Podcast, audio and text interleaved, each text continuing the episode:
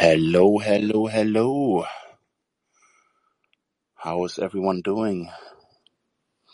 Let me get this room organized. Making Ian co-host here. And there is Roger.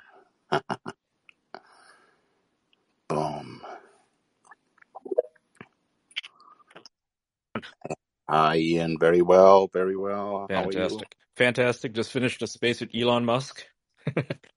Beautiful. yeah, What, went well. what was it about? Uh, well, at first we had a, you know, an interview with uh, Marc Andreessen, and we talked about a whole bunch of different things. I mean, Marc is a fantastic guy. You know, you should have him on one of your spaces at some point in the future. Um, Mhm. we ran over business, we went over AI, you know, like you couldn't talk too much about certain things because, you know, he's got investments in those things, but what he could talk about was great, right? And, uh, and then we had Elon on, he just joined on and, you know, we just, we just shot the shit, I would say. Yeah. Asked a few questions about the AI. Well, not really AI, but like the algorithms with, uh, Twitter. Yeah. Oh, okay. Yeah. So the, the, Fantastic. it's good. Yeah. Hey, Roger. How are you? Excellent. Delighted to be here. Hey, Roger. How's Very it going? nice. I don't think we've spoken before. No, this is the first time. First time for everything. Awesome. All right. Let me just arrange the room a little bit, let it all fill up a little bit. Give me like two minutes and then we get started. Um, let's see, who else do we have here?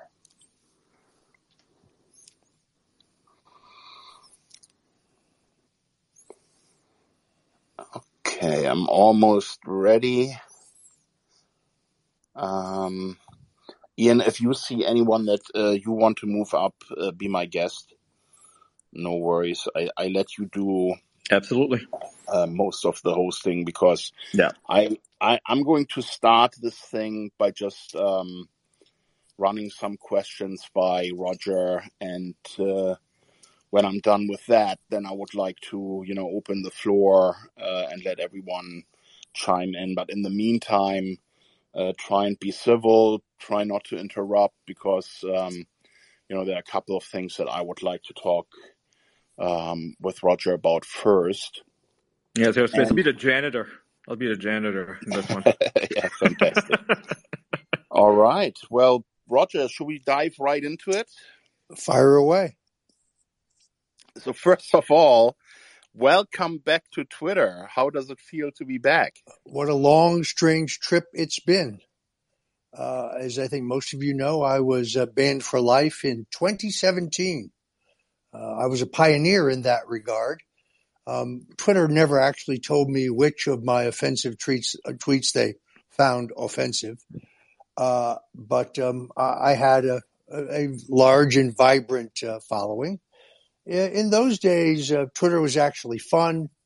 You had repartee. Obviously, you had some trash talk, but uh, there was a lot of back and forth, and it was uh, entertaining. It was fun. It was educational. Uh, but um, then, uh, you know, obviously, because I am a Trump supporter, uh, because I question certain news narratives, uh, because I would push back on specific issues and topics, um, I was uh, I was banned for life. At the time I was banned, I think I had about 890,000 followers. That's a that's a guess, of course, because I was locked out of the account uh, and uh, couldn't even see it.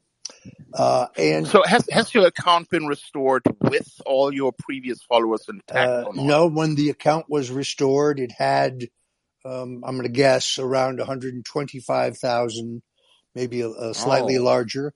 Uh, It has grown to be more than 300,000 last time I looked. Uh, I urge people to to follow me. Prior to being re- reinstated, somebody had posted uh, a profile under uh, real Roger Stone, who was definitely not me. Uh, they copied my picture and my profile from a, another social media uh, platform. Uh, and surprisingly, they weren't banned. When I had, uh, uh, shortly after the acquisition uh, by uh, Elon Musk, to whom I am very, very grateful for my reinstatement, um, I almost immediately posted, just to make a point, a new profile I think I called it Roger Stone USA. Uh, it was banned within an hour. Uh, it was it, Oh. it was suspended. Um, I didn't really think that it wouldn't be suspended. I just wanted to make a point. Uh, but uh, for for whatever reason, real Roger Stone began to pick up steam, and I guess a lot of people thought it was me. It was not me. Uh, and then my lawyers, at my request, my lawyers contacted Twitter. They took that account down. Um, then I went through the prescribed steps to apply for reinstatement. Uh, and then uh, to my surprise uh, and uh, delight, um, I was reinstated. I didn't, I don't know Mr. Musk. I don't, didn't lobby anybody. Uh, I prayed about it. I filled out the forms. That's about it. Uh, and it's, it's Mm. nice to have my uh, voice back. Um, Yeah, good. And when I checked um, advanced Twitter search yesterday to prepare uh, for this chat, I was trying to see what tweets you had made about Trump in the past, and they didn't come up. There were only three tweets that you made with the word Trump in it in the last uh, few days. But your past history seems to be uh, gone. So, you know, I think it would be nice if Twitter, when they do reinstate accounts, also reinstate previous followers and all the the tweet history of that user because if that remains gone, it's not really a full reinstatement, is it? Well, that's interesting. When I was first reinstated, I did I was able to go back and look at uh, some of the things I tweeted and actually commented on it in some interview. Said, "Wow, I said some really stupid things." I, I also, I also said, so, I also said a lot of things that I, I would post again today. So um, I'm being somewhat more judicious about it, but I'm also having gone through what I had been through. Um, I, I'm a different person than I was. This was over four years ago now. Uh, Yeah. and uh, you also can't remember everything that you did or did not say. Uh, anyway, um, I I am uh, I'm glad to be back. It's uh, it's still a great platform, and we've learned so very much in the last couple weeks. Uh, in in my case, I learned I essentially learned confirmation of things I already thought in many cases, but wasn't positive of. But uh, I think uh, Elon Musk has been courageous. Uh, Yeah. and he has taken a lot of slings and arrows um, for his commitment to free speech. His critics, of course, have it exactly backwards. The threat to democracy is not letting people speak. The, the threat to democracy is limiting free speech. Uh, uh, it is not. Uh, it is not extending free speech. Yeah. Do you agree that uh, Trump should start using Twitter as his primary uh, channel again and keep Truth Social as a backup? Well, first of all, Truth Social as a concept. I mean, I, I have a I have a, a, uh an account there. I'm active there. Uh, if you want to speak to, you know, principally conservatives, Trump supporters, Republicans, libertarians, free thinkers, Christians, it's a great platform. Reaches a lot of people, uh, works relatively well, but I think it is self-limiting in a way. Uh, there's some trolls there, and you just block them. It doesn't matter. Uh, whereas, uh, but but by definition, um, it, you know, it appeals to a certain niche market. Uh, Twitter obviously should be open to everybody, right, left, center, vegetarians, non-political people, anybody. Uh, and uh, if you look at the difference, I think at one point Trump had 83 million people following him on Twitter. I think today he has 3 million people following him, uh, him on Truth Social. Uh, yes, I think he should return to the platform. I hope that he will return to the platform. Uh, this would be speculation on my part and nothing more. Maybe he has a some kind of exclusivity agreement with Truth Social. I don't know that he does. I don't know that he doesn't. He clearly has a financial Well, stake I mean, with, with his with his uh, art of the deal, I'm sure he has some exit clause in case his Twitter account gets reinstated. I mean, he has a massive account reinstated with all of his followers. I think he's wasting an opportunity by not taking advantage of that. I would like to see him back on this platform. So I agree with you. Hell yeah, me too. I mean, he was a powerhouse on this platform. He was using it before any of well, most people, right? I mean, he the reason so many people even know about him is because he used Twitter. He was one of the first celebrities to actually, you know, tweet in real time the way that we're tweeting today. Well, I think, Yeah, and it was I- his way to get around the the the media uh, blockade and how they treated him. He he just became his own media. Well, actually, I think I am the person who explained this to him. Uh, one of his great real estate and business rivals in New York City uh, was Mort Zuckerman. Uh, and Mort Zuckerman owns, may still own, but at the time he owned the New York Daily News. Uh, and the New York Daily News was, and I think still is, hemorrhaging money. I mean, it's hemorrhaging money. But Mort Zuckerman had the editorial page to state his opinions. Uh, I explained to Trump that Twitter was an opportunity to state your opinion. It was much bigger than the Daily News in terms of the number of people it reached. And here's the part Trump really liked it was free. It was free, cost you nothing. So, so it was like owning a newspaper. It was a little more limited in terms of the number of characters, but uh, it was free, it cost you nothing, and you could communicate with everybody. Something one of his rivals was uh, paying millions and millions of dollars uh, for the privilege uh, to do. Yeah. Roger, is it fair to say that as a political operator, you are more like a UFC fighter than a traditional boxer? I mean, uh, you don't mind grabbing your opponents and slamming them head first into the ground, right? Well, I'm prepared to do anything that is legal to elect my candidates. Uh, yes, and I understand that in America, politics is a contact sport, always has been in our entire history. I mean, people made up, you know, rude flyers about Abraham Lincoln and handed them out.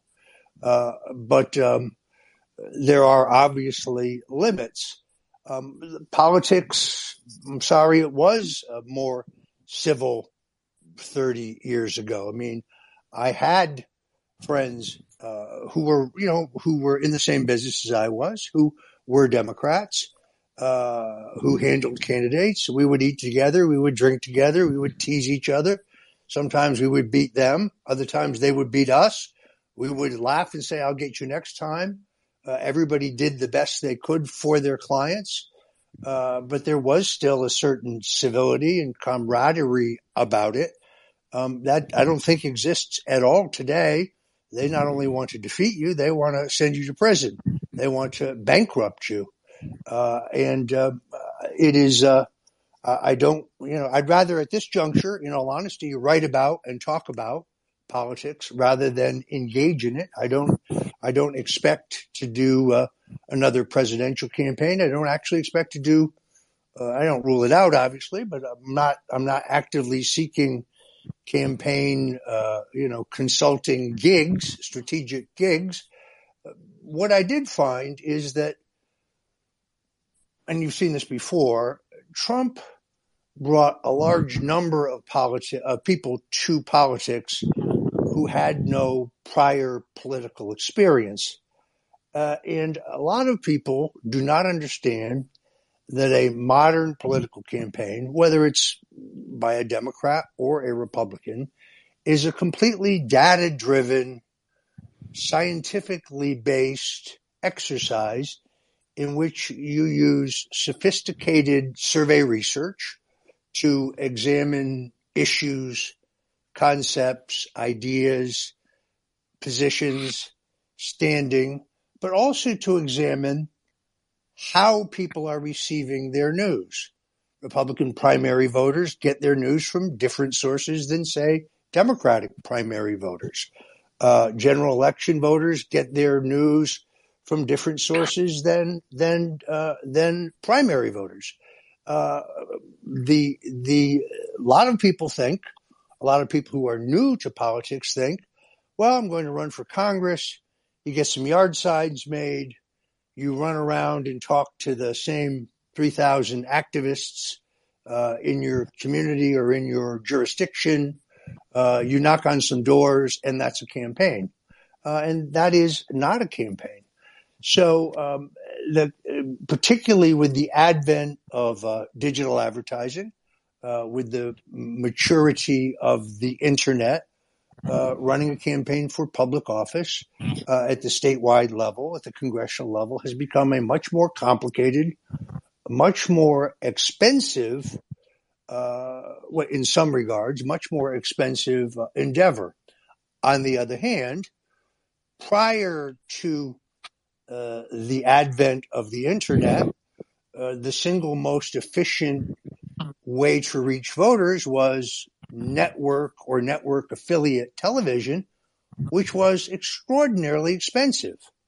Uh, the internet, particularly Facebook, brought you the ability to geo target uh, voters based on not only geography, but also to target them on the basis of interests.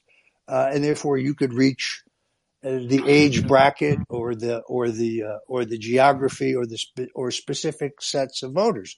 So in many ways, Facebook, uh, particularly, uh, but also all digital advertising, democratized the process with a small d, uh, and made it much much more affordable.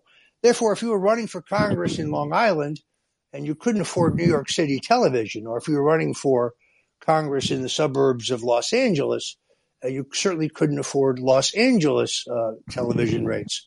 So, um, in, in, a way, the internet made uh, campaigns more efficient, and to an extent, they made them more affordable. Also, yeah. Uh, also, the, I, I watched a documentary about um, the Facebook data and how it had been used in uh, Donald Trump's first presidential election. Um, I mean, there was, was, of course, quite a bit of criticism how the data has been used. Were you involved in that? Uh, I was. Uh, I, I, I, was not. I had uh, no formal role in Trump's 2016 campaign. Uh, I've okay. I, have seen that. I've seen that. I've read quite a bit about it, but I have no uh, firsthand knowledge about it. I mean, it was definitely a sophisticated strategy, but uh, kind of on the edge of what uh, one would think is uh, appropriate. But the Twitter files show that the Democratic Party is using dirty tricks now to win elections, right? It's obvious. I mean, they use the media manipulation, they use big tech uh, censorship, uh, you know, there are documentaries about uh, ballot manipulation and so on.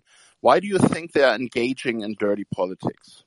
Well, because you, for the first time in the history of the country, you have a situation in which all mass communications, not just the internet, but all mass communications are controlled and censored. Uh, we've never had that before. Uh, but it doesn't matter whether it is network television or cable television uh, or print media, newspapers, magazines, uh, or the internet, or increasingly corporately owned radio as the little mom and pop uh, independent radio operators are slowly being squeezed out. Um, you have one monolithic establishment media, and they have one narrative. Uh, and as long as they have one narrative, for example, um, the the truth uh, and the authenticity of, say, oh, I don't know, Hunter Biden's laptop contents uh, can be suppressed. Uh, so it's not just that it was suppressed on Twitter, but it was suppressed essentially everywhere. Mm. It feels to me that the Democrats and the Republicans are in a state of, uh, let's call it a constant election war. And after each election, the war continues by smearing the opposition with investigations, scandals, and so on.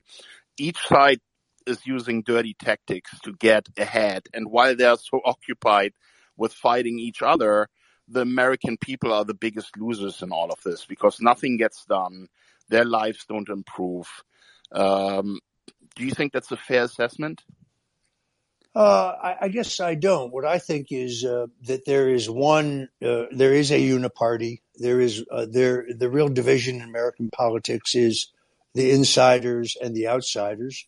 That the Republican Democrat divide is kind of a Hegelian device. Uh, look, I'm this is speaking to someone who is a former young Republican national chairman who grew up in the Republican Party of Goldwater and Reagan, and have great affection for the party as an institution, uh, as the conservative party. Uh, but the truth is, um, there's one party; it's the establishment party. Uh, and um, you know, somebody like Donald Trump comes along. he's a he is a threat to that duopoly uh, that has you know very cozy arrangements uh, in Washington, uh, and who has presided over the decline of the country. Take for example um, the fact that that both parties overwhelmingly support sending a hundred billion dollars to Ukraine. That's not a that's not a that's not a partisan issue, and that's a bipartisan decision. I don't think it reflects. Oh, when it when it comes to wars, the uni, uni party, as you call it, always agrees uh, to that type of spending because you know obviously the military industrial complex has politicians on both sides, and when you look at the voting patterns, uh, it's quite obvious that uh, when it comes to uh, never-ending wars, uh, both parties are always in agreement seems like it needs some change, right? Someone like uh, Harmeet Dillon, someone who represents populism in the party versus someone who just listens to lobbyists. I think that would make a change. I mean, what do you think, Roger? I listened uh, to that uh, to that Twitter space last night, uh, in which she spoke, and I was very, very impressed. I was extraordinarily impressed. I don't know, I don't know her. Um, I have uh, I've respected her based on what I've read and seen, but it was limited. But I was very impressed uh, with her last night. Uh, I do think, again, the Republican National Committee upcoming election is very much an inside game. Uh, that the you know you have 100 and I think 63 votes when you include the votes of the of uh, representatives from the territories. There's a chairperson and a national committee man and committee woman from each state the committee men and the committee women are chosen differently uh, in each state. Some places they're elected by the state committee. Some places they're elected by a state convention. Uh, it, it, it's not the same in every state, but they are politicians. Uh, they have a long-term interest in their own survival. Um, it is very rare, and she hit upon this and it was, is quite impressive it's very rare that they hear from anybody at the grassroots. Uh, if you look at the average national committee person, in many cases, uh, probably most cases, they've been there for a long time. People do not rotate in and out of these positions. Uh, and um, they are still subject at some level under each different state party uh, to the will of the voters, the will of the uh, of the party members. Uh, and I would like to see her succeed. I think uh, uh, that, that the entire Republican National Committee has become too cozy, uh, and there's too much focus on making money and not enough focus on winning elections. Her, her idea to take it out of DC uh, looks interesting to me. You know, just to spread it out across the country a bit more. I think that sounded like a good idea. Well, look, if I were a major donor to the party, um, I'd like to see an audit of where the money's gone, both uh, soft money and hard money. I'd like to. I'd like to see. I mean, they raised millions and millions and millions of dollars. Uh, if I were a major donor, even if I were a minor donor, um, I'd like to know where that money's going. That's a that would be a very good start. And then secondarily, the party has developed, um, you know, very sophisticated uh, voter uh, and donor databases. I'd like to know who owns that data. Is that data owned by the Republican National Committee? Is that data owned by a private company uh, outside the Republican National Committee? Uh, these are things that I'd like to know that I don't know the answer to. Yeah. I think she would get she would get to the bottom of all that. So I, I want to go, go back to the state of election wars. You said 30 years ago things were different. It wasn't uh, as bad as it is now. Um, you know, I, I look back at the 2000 election and the Democrats were quite loud about that and saying that, that it was stolen from them. Uh, if I rem- remember correctly, in the 2000 presidential election, George W. Bush won against Al Gore by 537 votes in the Florida recount. Um, and knowing your history, this has Roger Stone written all over it.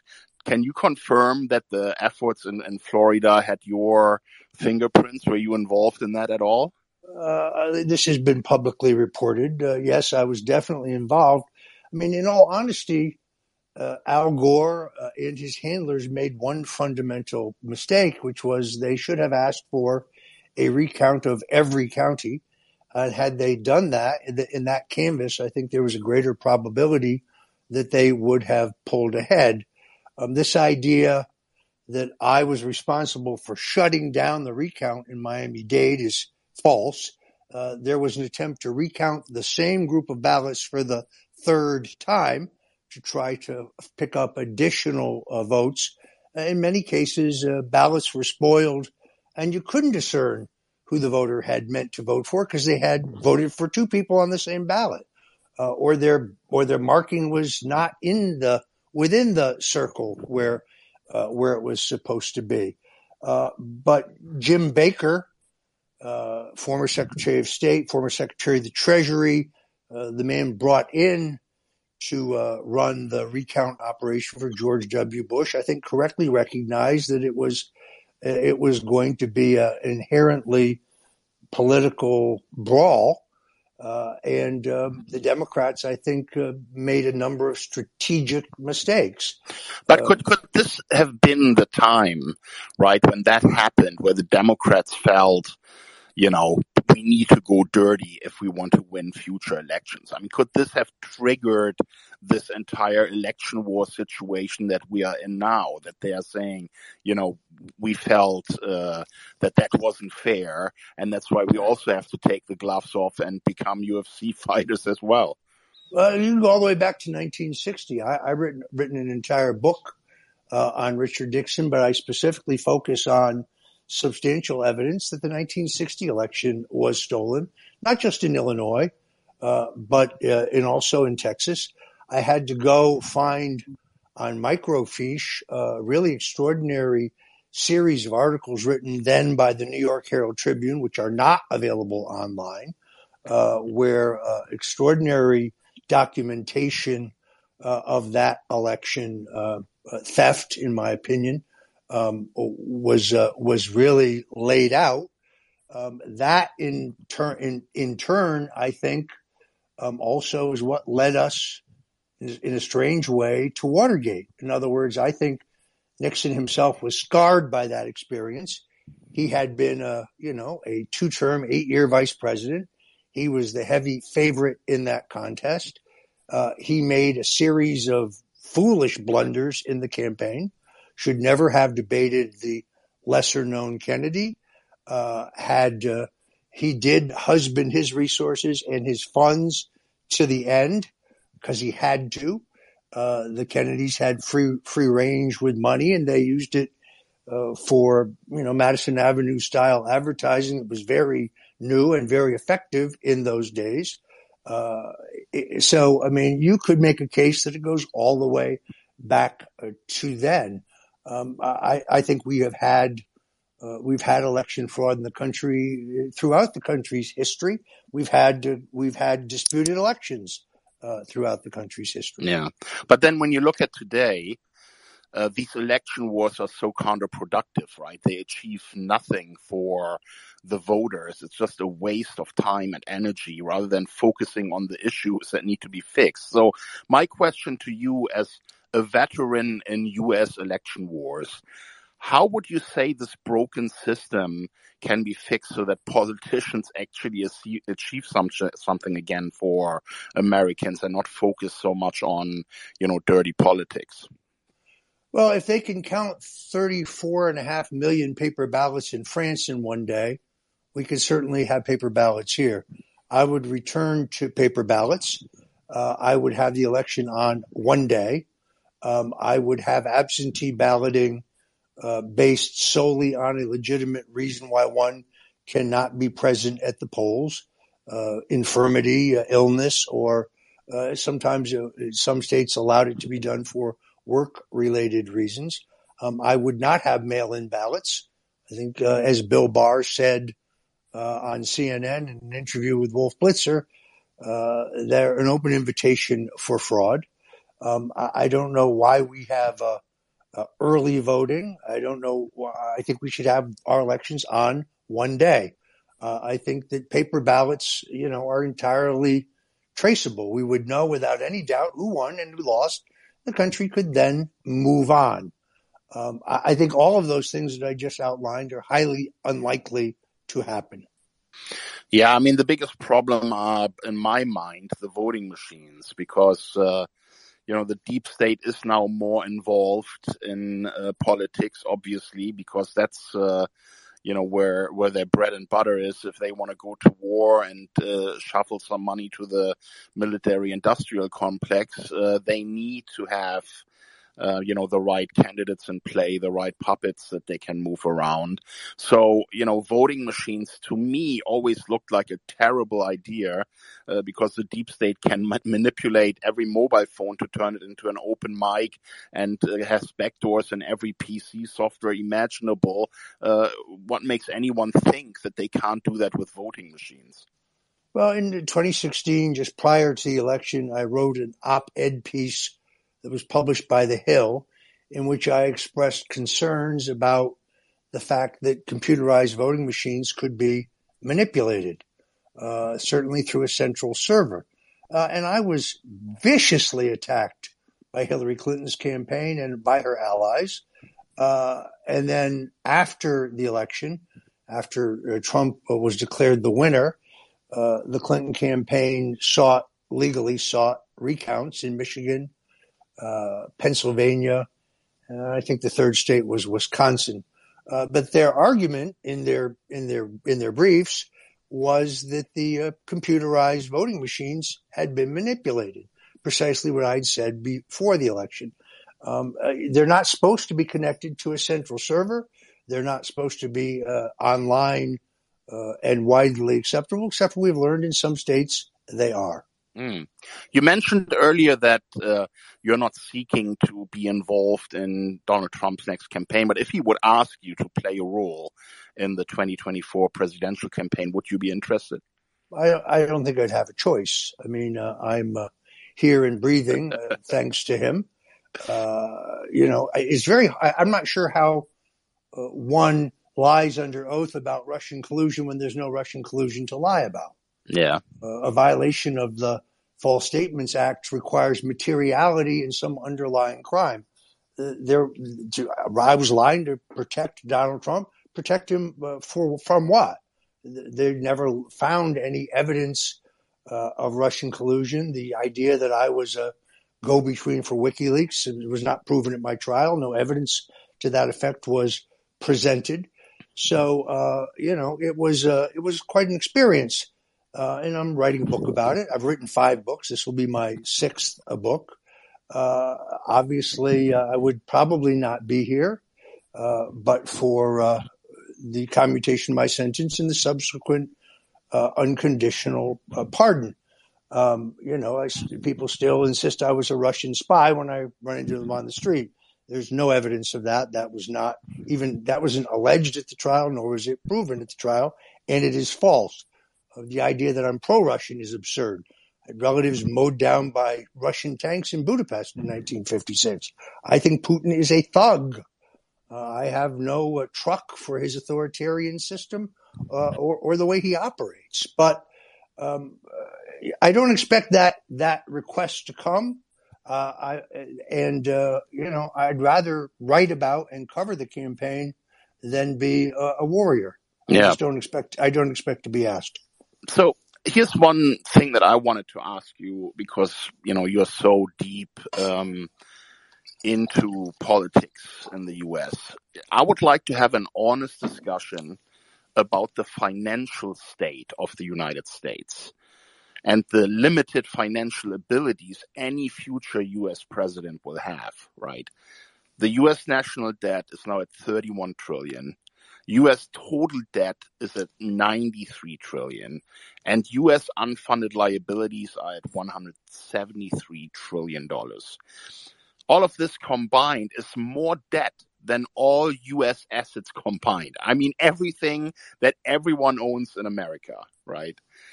So the U.S. government had a surplus for only four years in the last 52 years. And the combined amount of that surplus is $660 billion. That's not even enough to pay one year of interest payments on all the current debt. What are your thoughts on that? Where is the U.S. heading? Uh, I just assume that they print money as they need it. I mean, uh, you know, the idea that we are giving a hundred billion dollars to Ukraine, for example, I, I'm not clear on where that money comes from. Which budget line item do we are we taking that from, or are they just printing it and sending it? Uh, I, don't. I don't look. I'm not a financial expert and don't claim to be one, but I, I don't ultimately see how that kind of debt is sustainable in the long term. Well, I Uh, mean, and that is what the what the U.S. government has done over the last ten years. It printed endless amounts, trillions upon trillions of dollars. That's why we have inflation right now. That's why the whole world has inflation right now because the U.S. is doing that on the backs of other countries because it controls the world currency, the U.S. dollar, right? But we're now facing the de-dollarization of the global financial system, right? The US dollar will no longer be the global reserve currency because other big economies are starting uh, to smarten up and they trade in other currencies. So if the US can no longer print money on the backs of other nations, this house of cards comes crashing down, doesn't it? I mean, Uh, it's, it in- it- in- it- it's it inevitable.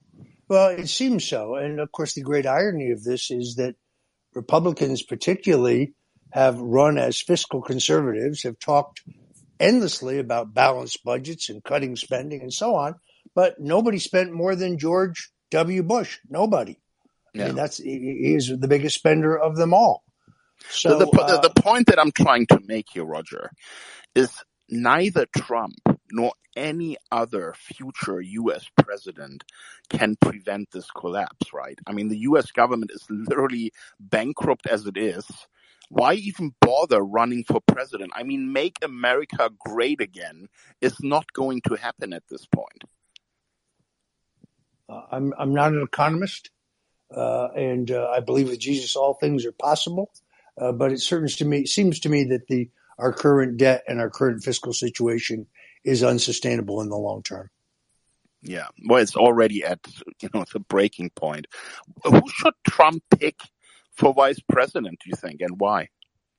Well, you couldn't possibly make that decision now because uh, traditionally uh, the selection of the vice president in, in uh, both parties uh, is made at the end of the nomination contest uh, because you don't know how the nomination contest went, and therefore you don't know what you need, who the person you need, either uh, geographically or in terms of appeal to a specific uh, group of voters. So that's a decision you couldn't possibly make prior to your securing enough delegates to be nominated uh, and seeing how that went. Uh, so, for example, in 1952, Robert Taft, a conservative, went to the National Convention with enough votes to win on the first ballot. Uh, the Eisenhower forces, uh, through a very clever thing called Stop the Steal, uh, unseated Taft delegates in three states, Texas, Louisiana, and Mississippi, seated Eisenhower delegates. Eisenhower was nominated. Party conservatives were very upset.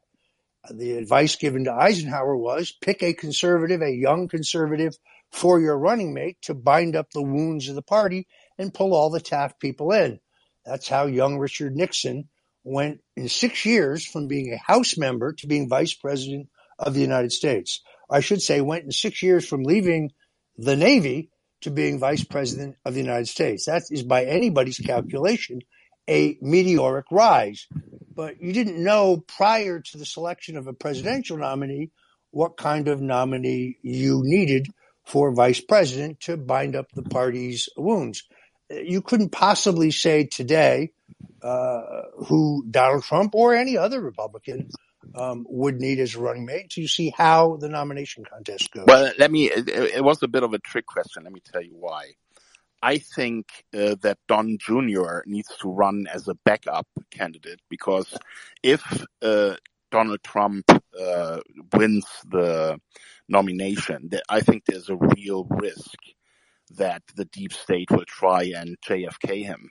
You know, because he now knows all the the tricks of the deep state. He has had such a steep learning curve with uh, you know all the roadblocks that they put him in, into his way last time, I think uh, they are no illusion if this guy gets into power again that they are all gone. Well, but remember that the electoral college um, doesn't prohibit, but essentially um, would penalize a party ticket where both candidates uh, for president and vice president are from the same state. So, for example, if and many Well, people mo- had move him, move him to Florida. You can help him well, they well, they but they I think they do both live in Florida. That's precisely the point. Oh, really? Oh no. Yes, uh, I I think thought I thought uh, Junior is in New York. I think I think he is now a Florida resident. I think he lives in uh, Jupiter. Yeah, he moved. Um, Ah, he moved to Jupiter. Yep. okay. uh, and who wants to move to a high tax state? I mean, who, who wants to pay New York State or New Jersey state income taxes when Florida has no income tax? But do you see where I'm coming from? I mean, it would be a life insurance for uh, Donald Trump, right? If if if his son would also become a nomin- uh, uh, run in the uh, for nomination, then you know if if they axe him, uh, his son would you know become the hero of the Republicans and take over. So they can't really stop a Trump from coming into the White House, and it may deter them from trying to take any action against uh, Donald Trump. Uh, it, it's a, a novel idea, but a Trump Trump ticket uh, uh, poses a number of other issues. I mean, uh, look, I do think he has to choose someone um, who is committed to his agenda, uh, who is not part of the of the of the wing of the party that he has to defeat in order to be nominated. He has to pick somebody who is uh, who can inspire and who can do the job. We don't know who that person is yet.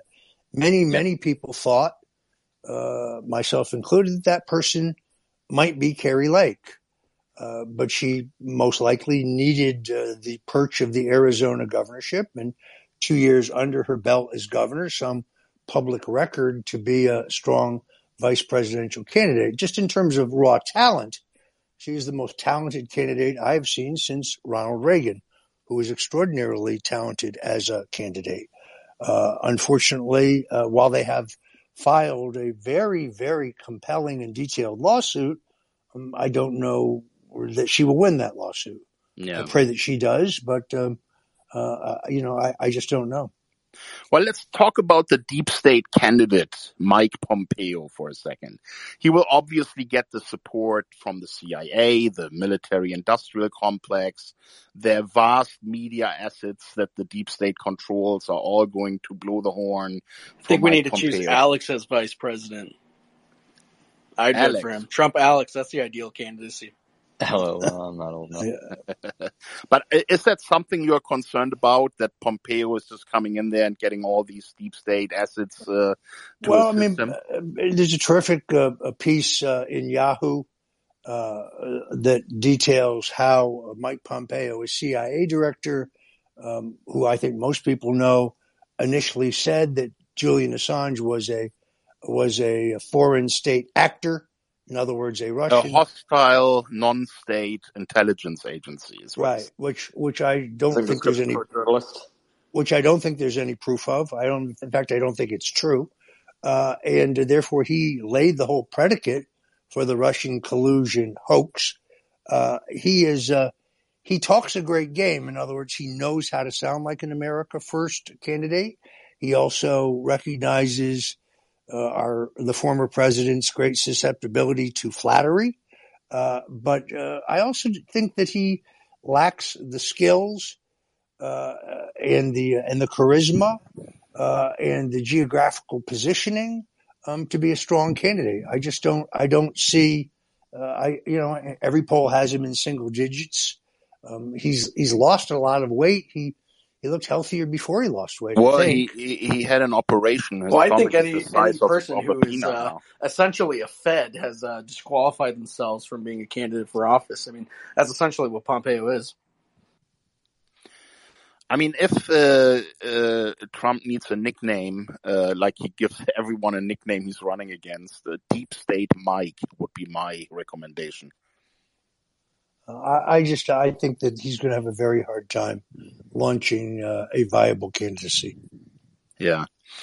Well, let's just hope It's that Trump that but I, Trump I will not end up it'd with be a him total as. failure. Let's just hope that Trump will not end up with him as vice president because then we'll have a LBJ situation all over again.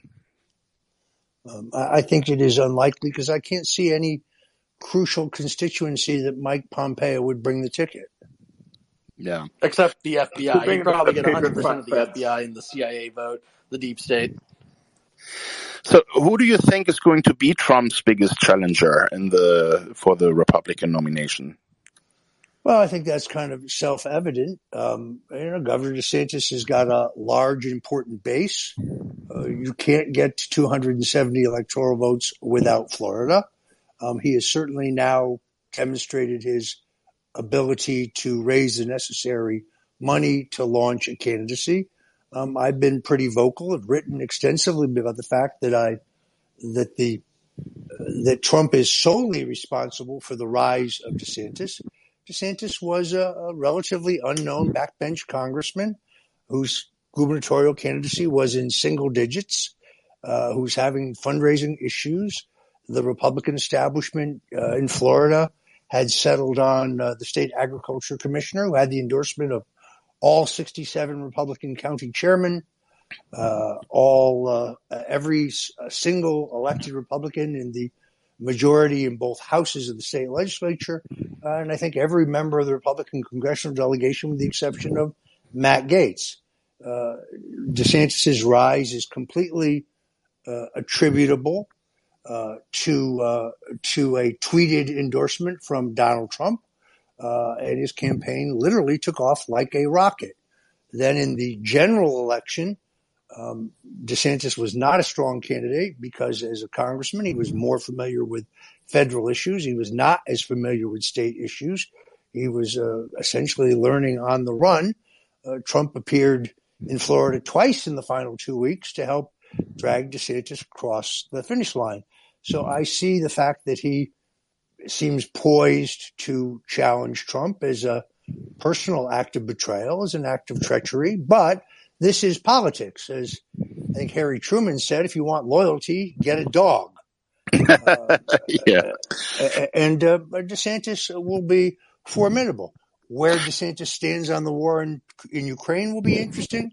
Uh, whether, given the great base of his donors, um, he is prepared to be as tough on China as Trump was as president remains to be seen. Today, I think he, he clearly took steps to separate himself from the president regarding uh, the safety and the effectiveness of the COVID 19 vaccinations. Um, I, my instinct tells me that that is a good political move. I haven't, on the other hand, seen any polling or any, you know, uh, actual data on it, so I, it would be speculation. Uh, but clearly, he is uh, moving in that direction. Um, Yeah. I, I think now, but this there's another entire question here. First of all, I ta- I'm going to take the same position as uh, as Alex Bruesewitz. I am not turning my back on Trump. Trump changed the party. We went from the party of the wealthy elite to being the working class party. Uh, we went to be being the party of uh, of uh, economic uh, uh, prosperity. Uh, and uh, Trump, I think, allowed us to reach certain voters that John McCain and Mitt Romney could not reach. It's why he won. So I'm uh, I'm a Trump uh, supporter, and I'm not going to change my view. Uh, that said, um, I still think Trump has a hard lock uh, on at least 40% of the primary vote, could be 45. Uh, and in a split field, um, I think he'd be in very good shape. And how DeSantis wears as a candidate is yet to be seen. Within the context of Florida, uh, he does very well when he controls the microphone. Uh. But report, reporters here in Florida will tell you that he never subjects himself to hostile or even neutral questioning, that he limits himself to softball questioning. Um, if you watched that debate, I thought his with his opponent, who had a weak hand to begin with, I thought the governor's performance was adequate, uh, but he never smiled. Mm. Doesn't seem doesn't seem to have any warmth or any sense of humor. There's I, no I mean, Trump. Trump certainly. Trump certainly has the entertainment factor going for him, and he, It'll he be interesting to see, purely for entertainment value, who coalesces the anti-Trump vote the most. Because we know folks like Liz Cheney and uh, Mike Pence are definitely going to get into the race, but I don't know how uh, who who among the two is actually going to coalesce uh, the major anti-Trump vote. So I just wanted to get your thoughts on that, Roger. Who who do you think is going to be the most effective anti-Trump candidate in this uh, this race? Uh, see, I don't think an anti-Trump candidate can be nominated, which is why uh, why I Governor agree. DeSantis has positioned himself as essentially, although I'm not sure this is necessarily accurate, but positioned himself as Trump without the chaos, Trump without the drama, a younger Trump. Uh, that based on his based on his congressional record, um, that we don't know that that's necessarily true. The last two years of his governorship, particularly on the cancel culture issues, uh, his taking on Disney, his position on the mask mandates, uh, his uh, uh, following through on his pledge to send uh, illegal immigrants, you know, to uh, uh, out of state to uh, Martha's Vineyard. Those have been very successful, have raised his profile, uh, and have appealed to MAGA Republicans. Um, I, it would be a, it would be a death wish to run as an establishment Republican. It would be a death wish to run as an out and out neocon. Um, that's not a It'd definitely majority be in the party. it would definitely be lucrative in terms of money, in terms of the MSM, uh, MSNBC slots that'll come afterwards. So there's definitely going to be folks Cheney that are going to push it, uh, but it'd be interesting to see how far they go. But that neocon money is already lined up with Governor DeSantis. The globalist money is already there. You can see uh, the donors who uh, I keep reading about. Trump lost this billionaire donor, and then I check. The only Trump entity that this guy Ken Griffin ever gave to was the inauguration. He never gave Trump money prior to the to his election.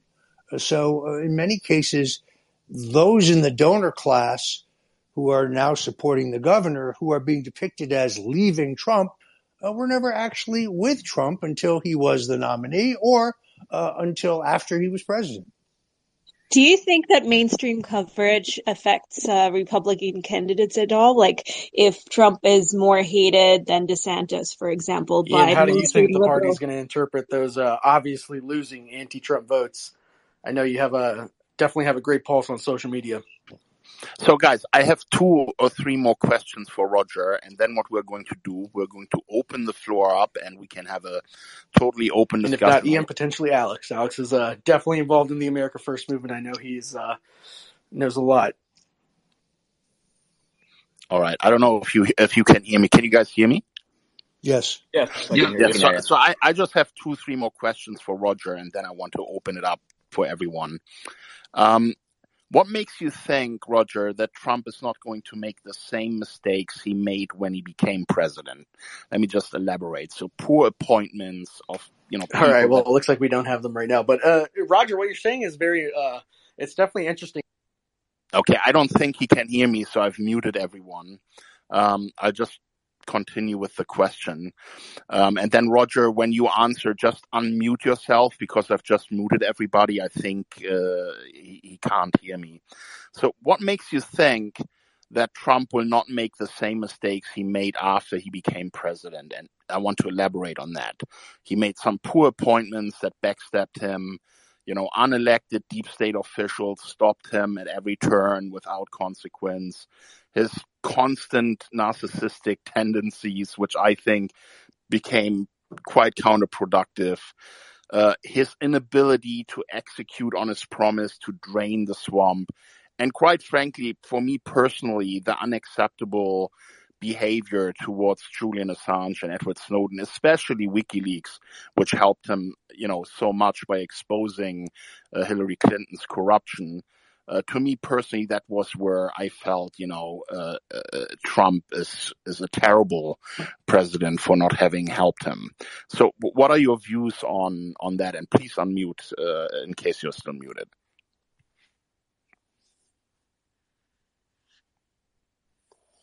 Uh, Roger, on the bottom left, you have uh, the microphone, and if you press it, it should unmute you.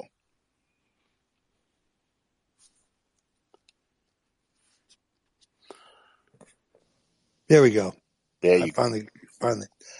Um, uh, look, I have to hope that the experience of the four years in the White House has opened his eyes. Uh, uh, he clearly, for example, learned a hard lesson about Bill Barr. I never understood why he thought Barr, who had been Bush's attorney general um, would have been a good choice given his background, his service in the Central Intelligence Agency, for example. Uh, I have to hope that he now recognizes what he didn't recognize, having not come through politics. Uh, when he first got to Washington, he believed there were two teams, the Republicans and the Democrats. And the Republicans were on his side, the Democrats were the opposition. Uh, and therefore, and he thought all Republicans, um, as they had under Reagan, by the way, for example, who was also an outsider, uh, would all be pulling in the same direction. I don't think he realized that the real divide in Washington was not between Republicans and Democrats, but between establishment insiders and an outsider, and that his mere presence uh, and his policies, for example, that he would cancel the Iranian arms deal or that he would pull us out of the uh, Paris Climate Accords, uh, just to name two uh, examples, um, would uh, fly in the face of the two party duopoly had already decided to do these things. So um, we have to hope that if he is elected again, I think there's a there's a reasonable probability of that. I, did a radio show today in Nevada. It was a beating. I mean, this guy was uh, came on much stronger than I thought.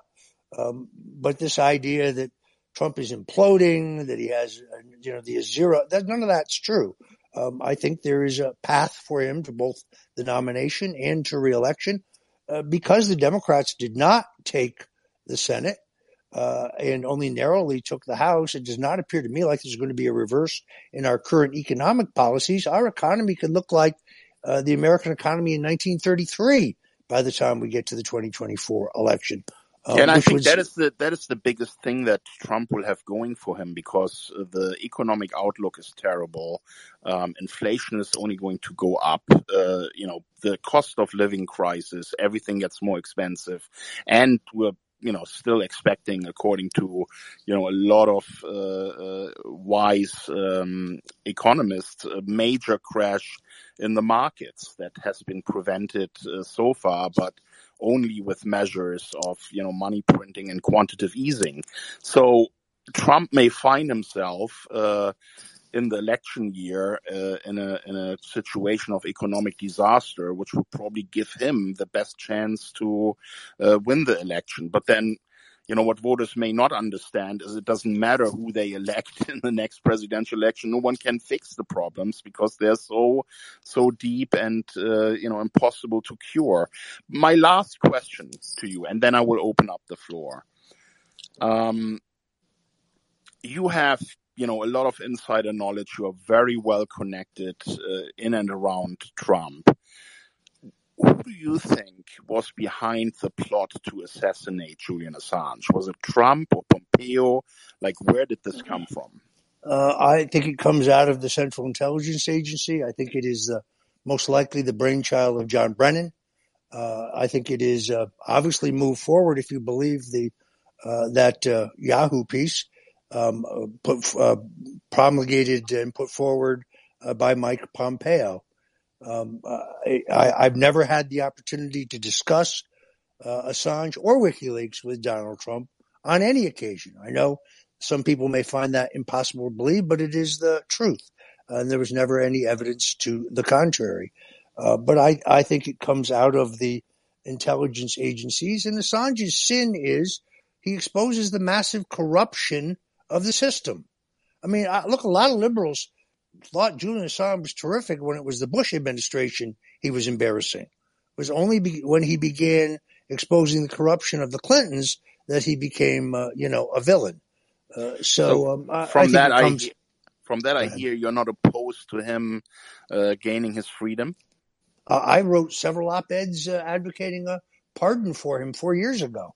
Fantastic. I, I think that he should be released. He's a journalist, and if I were a journalist, I would look at his treatment with great trepidation because if it can happen to him, then it can happen to a reporter for the New York Times.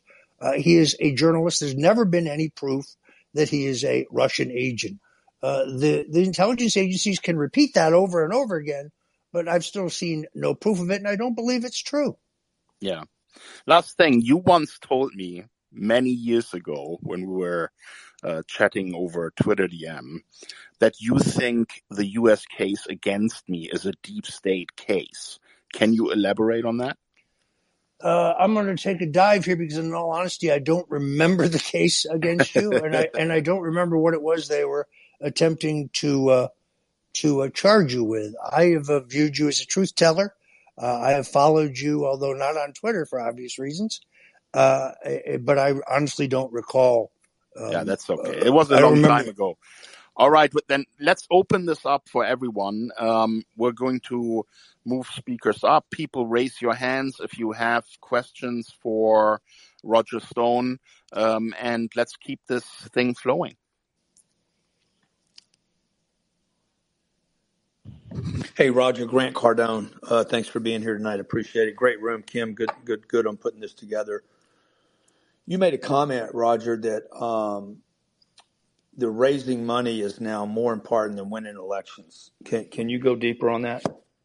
Well, I think that uh, that the Republican National Committee uh, in its fund app- fundraising apparatus has been very, very, very lucrative for certain selected consultants, uh, and I think that uh, sadly that they care more about making money than they do about actually winning elections.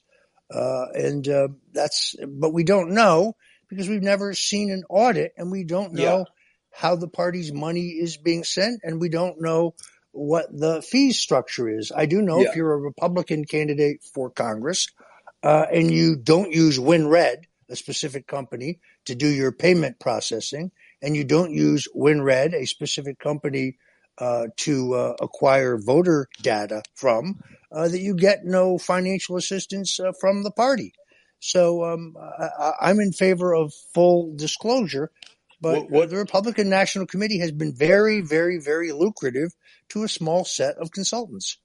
What percentage of of the dollars raised, if you were going to guess, not that you know, do you think are just completely wasted with consultant agreements and and theft? Well, you have both hard money and soft money. Uh, thus, the hard money is much easier to trace because it's reportable. Uh, the parties have rules, however, that, that, allow parties to do things in terms of expenditures that that other political committees are not allowed to do. Um, I, I, have no idea, other than to say that, you know, I think that in the 2020 cycle, um, consultants walked out of the Republican National Committee with far more than $50 million worth of fees. Wow. And then, and then the, the next question is how much do you think COVID had to do with the, the, the destruction of Trump being, not being reelected? Uh, it was clearly a major factor because if for no other reason, uh, it stifled his signature political strategy of uh, the rallies. The rallies were a way to transcend, you know, mainstream media coverage of the campaign. If the rally hit uh, uh, a any given state, it dominated state and local coverage uh, in a way that couldn't be stopped. Uh, but as the COVID nineteen pandemic shut the ability to have these rallies down, you can trace it to the polling, is when Trump begins to lose altitude. It is only uh, when he breaks out of that construct, pardon me, begins holding the rallies again, that he begins gaining both nationally and in the swing states. So, my question is um, I'm just wondering, how much do you think of an impact it has when, uh, in terms of liberal or like mainstream media coverage, of, of and how much they hate or dislike a candidate that's a Republican candidate. So say, uh, you know, they dislike Trump over DeSantis. Does that, in your opinion, have any impact on an election or does it does not matter at all in the in terms of the election, elections? I think that there is uh, greater skepticism uh, about big media than there has ever been before. I think 2016 was the first time in our country where you had uh, a disaffected majority of Americans who distrusted all institutions, including Republicans, Democrats, Congress, uh, but more particularly the media.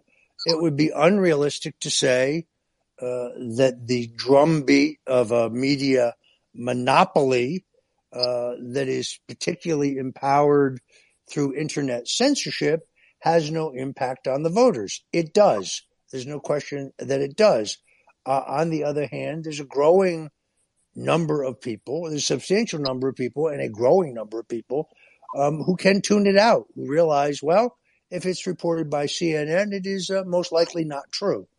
Uh, and would you say it had a bigger impact in the, like a significant impact in the past, even though it wasn't like necessarily a conservative media source? Are they more like, do they still look like a conservative voter base still looks to non-conservative media base uh, media sources to for information, or or is it like well, Fox is their main source? Uh, 2016 is your best example where Trump essentially is able to use the internet as the principal platform from which to counterpunch the usual suspects uh, in the mainstream legacy media that are against his candidacy. Uh, in 2020, he's less effective in his ability to do that because so many of us, so many people uh, in this call are censored uh, and so many conservative media outlets are censored or shadow banned, uh, and uh, therefore uh, Fox. These are the idea that Fox elected Trump is inaccurate in 2016. In fact, Fox tried to inflate several other candidates until they figured out that when they covered Fox, pardon me, when they covered Trump, their ratings soared. When their ratings soared, they were able to charge more for advertising. Therefore, the decision to support Trump became a very lucrative economic decision uh, as well as a political decision. Uh, but Trump drove that coverage by being interesting, by being provocative, by being freewheeling, uh, by being himself. Um, I still think that that is uh, probably his greatest asset uh, going into uh, 2024. So, in a way, his greatest asset is also his greatest vulnerability. He's completely unpredictable. You can't say what he's going to do. He is, trust me, I've known him 43 years. He is completely uncontrollable. He is his own man. He will do things his way.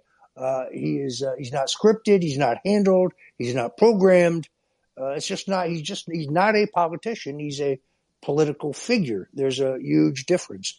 Uh, and um, it is still true that many voters on the right still look to Fox uh, for as their major news source. But you have also seen, particularly in this most recent cycle, um, that there is a very significant move to conservative net-based news sources beyond Fox. Fox is still dominant, but they are not uh, the only, uh, you know, the only asset in town. Roger, if possible, I have two questions. The first is recently this week, Rudy Giuliani appeared on Newsmax, and he disclosed that he provided evidence regarding the Biden family's influence peddling operation uh, to Mike Pompeo, uh, you know, former CIA director, Trump's Secretary of State, who, you know, recently was in the news because he considered an assassination plot against Julian Assange and also to Bill Barr in 2019 or 2020 before the Ukraine impeachment. So I'm just curious what your thoughts were in regards to these revelations, and particularly in regards to Bill Barr, Pompeo, and Sean Hannity of Fox uh, not pursuing this evidence of corruption and not making it known public. Uh, this is the first time I have uh, heard about this, uh, so I didn't have the opportunity to read it or see it. Um, I know Rudy Giuliani, and I know him to be a person of integrity uh, who does not make charges lightly. Uh, but beyond that, um, I, I, couldn't say. I would be surprised uh, in the case of Hannity. The other two, well, that doesn't really surprise me. Um, I think both Bill, I think both Bill Barr uh, and uh, Mike Pompeo are they're both neocons. They're both part of the permanent political establishment. Look at their histories. Uh, and um, that does not surprise me whatsoever. Uh, my second question was it was recently reported today that Gary Gensler, who has connections to FTX and is a chair of the SEC and was also the CFO for Hillary Clinton's 2016 campaign, hid from his public schedule meetings with George Soros, Hillary Clinton, and other individuals. And I was just curious, uh, through your interactions with the political community, uh, what your take is on Gary Gensler and these connections. Uh, it seems to me there's a couple different pieces up at stonezone.com, which is my website. If you're not subscribing there, you should. Stonezone.com. It's free. Uh, we would welcome you to do so. Uh, there's a couple different pieces there about the FTX scandal uh, and uh, uh, and Gensler's knowledge of some of these players and interaction with some of them. I wouldn't find anything you say at all surprising.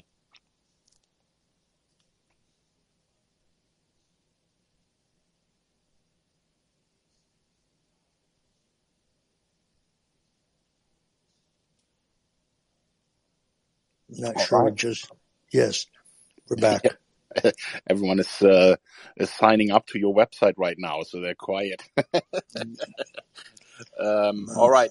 So Uh, I just got a I just got a text in which uh, uh, it is uh, in which Laura Loomer requests to speak. okay. Um, who do I look for? What's their What's their Twitter name? Probably Laura Loomer. I don't see it. I might have to invite her manually, maybe. I'll I'll DM you both. I was on a space with her yesterday. Yeah, just uh, Ian. If you fi- if you can find her, feel free to Yeah, move her up. because we follow each other, so I, sh- I should be able to like invite her manually. I had to do the same thing with Chase to add him. He's Yeah, great, by the way. I'm pretty sure he's spoken to Roger before, so I yeah. wanted to add him. So while you are finding that person, uh, Stephen has the hand raised. So go ahead, Stephen. Hey, thank you, Kim. Appreciate you put on the space. And Roger, absolute pleasure speaking to you. Um, my, my question for you is what are, in your opinion, what are the main challenges that uh, Trump faces from a strategic standpoint um, on the campaign trail in 20, uh, will face in 2023 and 24 that he didn't face previously? And what advice would you give to him uh, going into this uh, going into this new era? First of all, Stephen, let me compliment you on that hat. That is uh, an, an excellent hat that you're wearing there in your Thank you. avatar. Yeah, I, I Um, collect uh, vintage clothing. and, Uh, thank you, and I, I know you're certainly a man of man of good taste. So I pre- really uh, appreciate that. I don't think I own a suit that isn't at least 30 years old, but uh, so I guess I'm a collector of Vinci's clothing as well. Um, I, I think uh, that uh, the greatest single obstacle to Trump is the Republican establishment, which ironically, many members of which he helped in the most recent, uh, uh, you know, midterm elections. I think, uh, sadly, uh, that many that he assisted uh, in both primaries and in general elections uh, are not going to return the favor. Um, I think he has to turn that into an asset rather than a deficit. I don't think you want to be the candidate of the Republican establishment. It's very interesting. One of the national polls today that I looked at, um, which showed that uh, Governor DeSantis has uh, uh, had gained a great deal of strength, uh, still showed that President Trump was quite strong. I think Trump's approval rating was 70. Uh, I think DeSantis's was 80. DeSantis, I would remind you, just spent $50 million on uh, digital advertising in Florida and nationwide. And I think that is being reflected in some of these polls. Uh, but what was most interesting in the poll was the the underwater rating of Mitch McConnell. The Republican establishment leadership in both houses is not popular with the American people, uh, and it is not popular uh, with uh, with uh, grassroots Republicans. Trump clearly, uh, some of the media outlets that I think treated his candidacy more favorably, speaking specifically of, say, the Wall Street Journal and Fox, will be opposed to him uh, this time. I think he has to revert to being the 2015, 2016 era Trump, the the outsider. Uh, I don't think he can expect, uh, uh, you know, the support from those quarters again. Um, uh, clearly, you have seen between the Department of Justice onslaught against him uh, and the very broad media uh, onslaught against him, there is a palpable fear of his returning to the White House. That said, I still honestly believe that he has a, an unshakable lock on somewhere around 45% of the Republican primary vote. Uh, and there's another 20% there that have supported him in the past, who are not necessarily adverse to him, uh, that he has to win back. Gotcha, gotcha. Um, that's a that's a that's a great answer. I know there was um, a, some criticism from some of his core base that perhaps his uh, announcement speech was a bit a bit muted, uh, a bit uh, um, bit dull. Do, do, you have any thoughts on that? Uh, how did how how did you think he did uh, regarding his um, announcement speech? I, I, I, was looking for two things, and I heard both of them, uh, and I think they are two of the keys to his comeback. One is a pledge to fight for term limits. The other one is to fight for a pledge for a lifetime ban uh, uh, on lobbying by anyone who served in either the executive or the legislative branch of government. Uh, these are very, very popular ideas, not only among Republicans, but among all voters. Uh, and they always get mentioned at the beginning of the campaign, and then they always seem to get lost uh, and they never get returned to. Those two issues have very real power. Uh, I, I, was uh, I was happy because the speech was positive, uh, that he didn't spend it uh, attacking other Republicans. There will be a time for that, I assure you, but I don't think that time is now. Uh, and uh, I do think he did an effective job of juxtaposing his record on the economy, his record on energy independence, his record on foreign policy, with the disastrous results of the current administration. But the two most important things he talked about, um, which much of the media lost, were term limits uh, and this permanent lobbying ban. Those need to become major, major themes of his campaign. They drive the American political establishment completely insane, uh, but the American people overwhelmingly for them. Fantastic, fantastic. And one one last little question here. Uh, you know, it seems to it seems to me that the border crisis obviously has been spinning wildly out of control uh, since uh, Trump hasn't been in the White House, and the GOP has done very little to nothing uh, to, to even signal that they're trying to do anything to get it under control. That, that has been my observation. I still think um, immigration should be a, a very top issue for top hot issue for all voters going into 2024. Uh, what do you what do you think about that? Do you think uh, Trump should run on completing completing the wall and even beefing up border security even more? Do, do you think that's going to be as hot of an issue uh, going into the next race? Well, it already is because it, because the way it translates is as a crime issue and a drug epidemic issue. We have a, a crime epidemic and a drug epidemic in this country. It is caused by illegal immigration. Uh, and uh, if you seal the wall, uh, if you seal our border, um, then you would see a drop in the flow of fentanyl into the country. And you'd also see a resultant drop in crime. So it is already front and center uh, uh, as an issue, and it has to be uh, a a signature issue in the next campaign. Fantastic. Roger, Thank you, Roger. I had one question uh, because you see this uh, dichotomy now that you see corporate legacy media, establishment Republicans, and rhinos pushing in regards to the DeSantis uh, Trump split.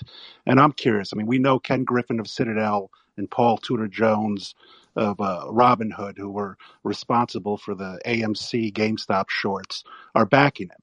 And you saw a lot of you know, establishment rhino money flow into DeSantis in a non-competitive race, basically helping to build him a coffer for a presidential run. I'm just curious what your take is. You know, we've seen the media immediately try to smear and blame Trump for the midterms instead of focusing attention on the three leaders of the party, McConnell, McCarthy, and McDaniels. And I'm curious if there's any other bad faith actors you see there uh, making a concerted effort to kill, you know, right wing populism and go with Trump light. Well, first of all, why got a lot to say about that. why doesn't why doesn't Trump get credit for the victory of J.D. Vance in Ohio? Why doesn't Trump get uh, credit for the victory of probably his strongest supporter in the U.S. Senate, Ron Johnson, who was in a very very difficult and competitive race uh, and who won? Why doesn't Trump get credit for the fact that 3.7 more voters voted for Republican congressional candidates than voted for Democrats? No, I think the blame belongs uh, among those uh, who run the party committees uh, and they should shoulder their share of the blame. Uh, you have uh, you have hit the nail on the head. Uh, what is Ron DeSantis? Where does he stand on Ukraine? Where does he stand on China? As a governor, he hasn't had to say. In the House, he voted as a neocon. Uh, the, a man is known by the people who surround you. When Paul Ryan uh, and Ken Griffin and Paul Tudor Jones, who I believe is a Democrat actually, uh, are beating the drum for your candidacy, um, that uh, gives me great pause. Uh, I can't see in that huge catch of money that Governor DeSantis has raised, where are the big America First donors? I don't see them. What I see are the same people who supported Jeb Bush. That's what I see. Yeah. Yeah, I wouldn't exactly say that Ron DeSantis is an ally to America First. And to Roger's credit, hey Roger, how's it going? It's Laura Well, here. Umer, we got you. We got you in here. How about that? Yeah, it's good to be back on Twitter with you. Uh, I but but I would say that Roger was the first person to call the fact that Ron DeSantis is planning on primarying Donald Trump. But Roger's been talking about this on Telegram because you know Roger's been banned from Twitter what for about like three years, right? Four years almost, Since, since, since 2017. Yeah, just like just like me. So so for the last like two years, Roger's been talking on Telegram about how Ron DeSantis has been uh, building out his presidential team. And I'll tell you, when I was running for Congress down in Palm Beach County, there were donors uh, in Palm Beach who told me that they had already been requested to serve on Ron DeSantis's uh, 2024 presidential uh, finance committee. And so you already see this now here in the state of Florida. And just like Roger said, you know, after uh, the 2022 midterms, and we saw that the Republicans fell short of uh, their red wave that you know they were hyping up. We knew that they weren't going to have a red wave, of course, because why would they? The Republican Party did absolutely nothing to address voter voter fraud. They did absolutely nothing to address big tech social media censorship, and it was a repeat of 2020. Ron DeSantis, none of the candidates who he endorsed won their elections. And he was counter signaling Donald Trump the entire time. And then what did the GOP do? They blamed Donald Trump for all of the midterm losses. And then they had the audacity, and Rupert Murdoch and all of his publications had the audacity to give Ron DeSantis credit for all of the GOP victories. And so, um, you know, I think that I think that Ron DeSantis is an enemy to America First. I think you would agree too, Roger, right? I mean, his endorsement of Joe O'Dea, who said that he wanted to see all of the January 6 prisoners locked up and prosecuted and that he would vote against Donald Trump in 2024. Do you think that Ron DeSantis is an enemy to America First? I don't think he's an America First Republican. I think he is a, a neocon. Uh, he's done some things in the last two years of his governorship that I approve of, but now it appears, for example, um, that there's a deal afoot to restore Disney's special tax status. Uh, let, us wait, as Donald Trump would say, let's see what happens. Uh, this uh, was a stunning news today that Governor DeSantis uh, is asking the state Supreme Court to impanel a grand jury to investigate whether Floridians were misled about the effectiveness uh, and the safety of the COVID 19 vaccination. That would be a giant break with Big Pharma. Um, I, I, predicted that this would not happen, to be honest with you. Uh, and therefore, I find it surprising. Uh, and I think it's a significant development. Um, but Laura is right. Um, I think from the instant that he was elected governor, Ron DeSantis began planning a campaign for president. Uh, when I said this after the debates, anybody who watched the debate with Charlie Crist, uh, where Crist, I think, you know, he is a very supple fellow. Uh, you go from being, you know, the most hard right, pro life, pro Second Amendment governor in the country to being uh, for abortion on demand and gun confiscation. You go from saying Ronald Reagan's your favorite president to saying Barack Obama is your favorite president. Um, that takes a pretty slippery politician.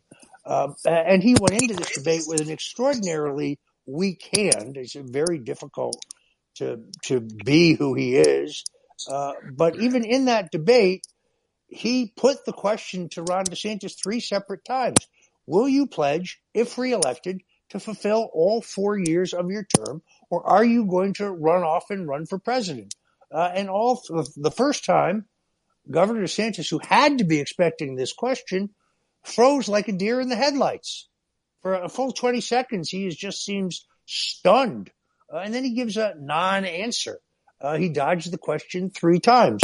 So those on social media who immediately attacked me for saying DeSantis isn't running for president, he's not challenging Trump. Why are you trying to divide us? You're making all this up. No, folks, he is he's running for president. Now it's a free country.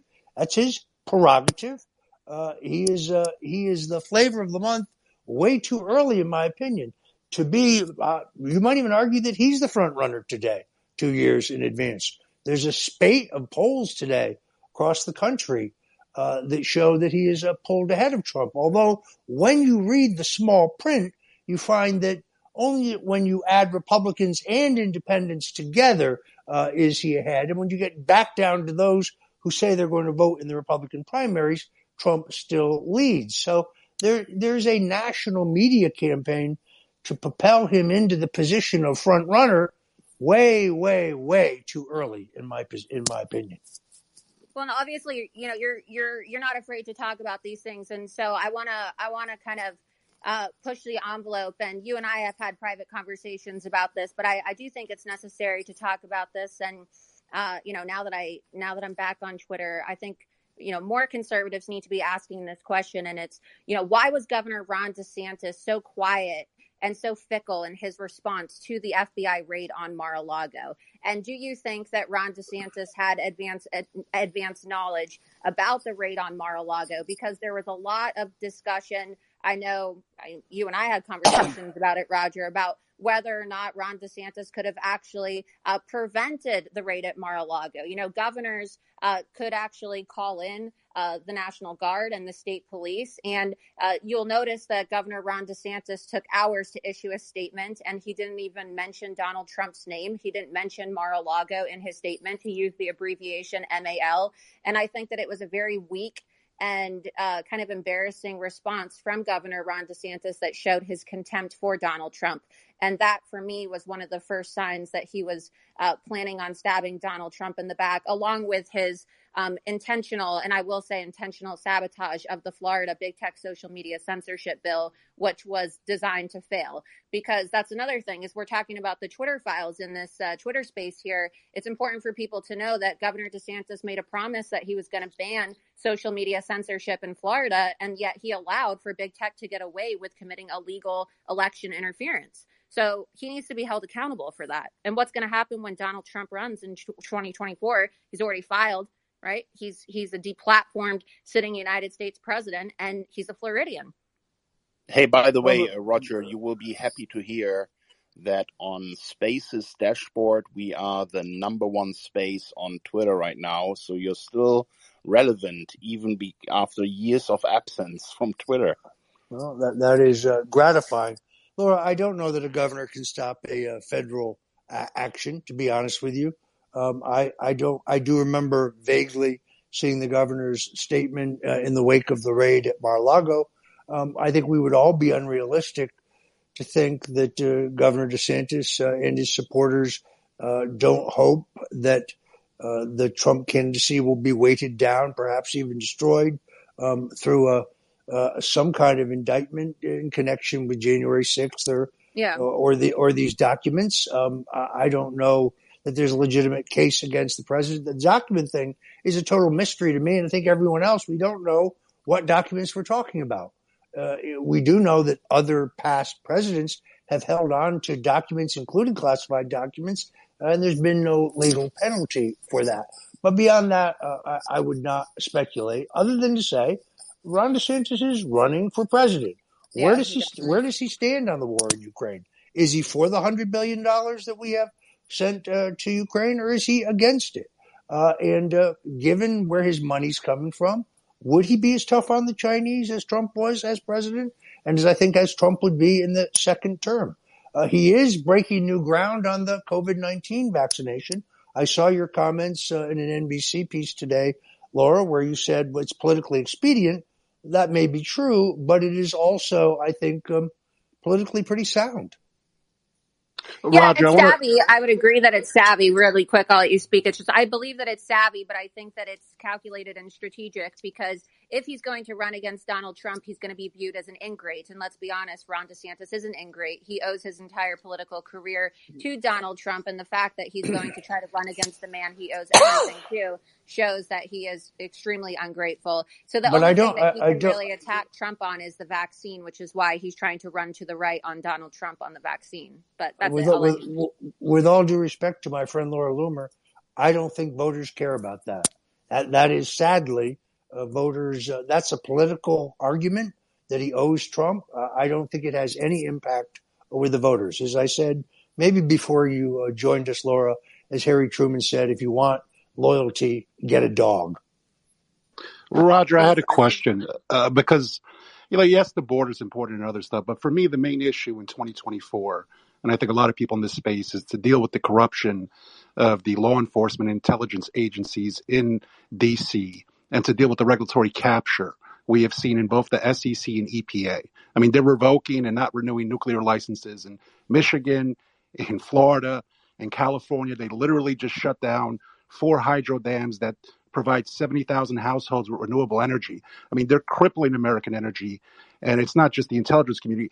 I personally, I like DeSantis. I think he's a good governor, but you know, I do support Trump. So I, I just don't see DeSantis having the independent wealth or the willpower uh, to deal with this type of rot in DC. I mean, when you look at it, other than cable news attacks, he hasn't dealt with the full brunt of the deep state. And I firmly believe that they must destroy Trump and Trumpism, and then they'll turn their attention to DeSantis. So my question to you is, you know, DeSantis hasn't really talked about this. At least Trump has brought up Schedule F. You know, there's whispers that he may relocate agencies, which would lead to attrition to a lot of these DC swamp creatures not moving out to red states. I mean, who do you think is better equipped and has the motivation to deal with this, you know, bureaucratic state and these alphabet agencies that are just completely lawless? Well, we know, for example, that the Capitol Hill Police um, have an appropriation and an authorization for a headquarters in Florida. Uh, that legislation was passed and signed into law. This is a legislative police force. Uh, Governor DeSantis has done nothing about this. Uh, we don't exactly know what the Capitol Hill Police have going in Florida, but this was this was reported in the mainstream media. They are supposedly here investigating quote right wing extremism. Uh, I, have never heard of such a thing. The police uh, would normally be under the executive branch, would report to the Justice Department or to the FBI. The Capitol Hill Police reach now in both California and Florida um, was passed uh, as a matter of law. Governor DeSantis has done nothing about that.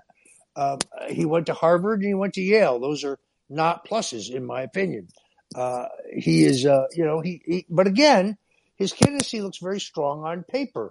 There's, there's more to it than, uh, you know, kind of these tightly rehearsed uh, lines that you saw in the debate. How he will wear over time, uh, and uh, his unwillingness to mix with voters. I don't. He's he's either an introvert in an extrovert's business, uh, as Nixon was, by the way, who had. Uh, this is why Nixon is so uncomfortable in his own skin. Why he has trouble with small talk. Where why he is physically awkward. He had to force himself. It's not that he was arrogant. It's that he was painfully shy uh, and just uncomfortable with people.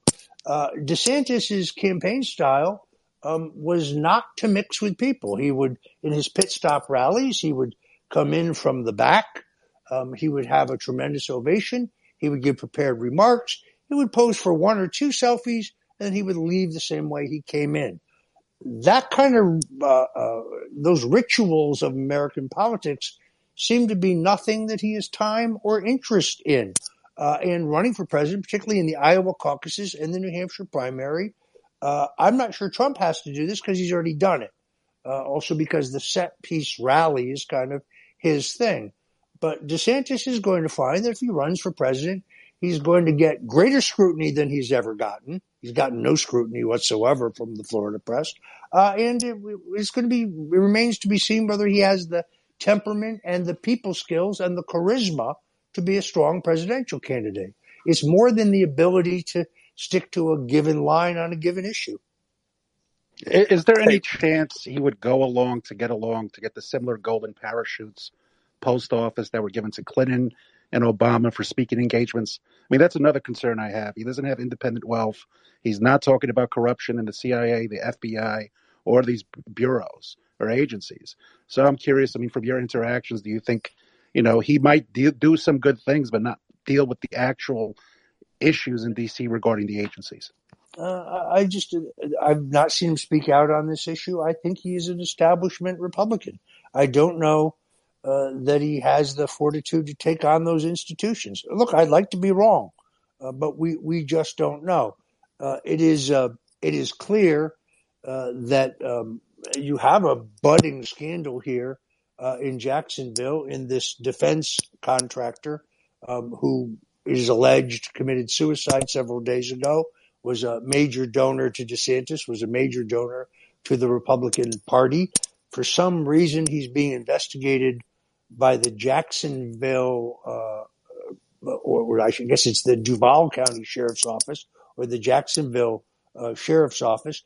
But he had a pass card, a fast card, an access card, an all access card for the Sheriff's Department that he used right up until the middle of November. Uh, he rented uh, uh, his apartment to Ron DeSantis when he was a congressman. It is reported that when DeSantis was elected governor uh, and moved to the governor's mansion, that this gentleman rented DeSantis's home. Um, this is a I- this is a this is a story and still in development. Uh, the governor put out a warm statement about his death, uh, but it is reported that he was under investigation for sexual misconduct. We don't know what that means. You can read about it in Politico. You can read about it in the in the uh, the UK Daily Mail. Uh, everything I've Sexual just said. sexual misconduct with a minor, I'll say. So I think that's an important part to mention. Sexual misconduct with a minor. Uh, I, I've not seen that, so I don't know that to, to be. To, I, I don't just don't know that. Uh, but again, two years is a lifetime in politics.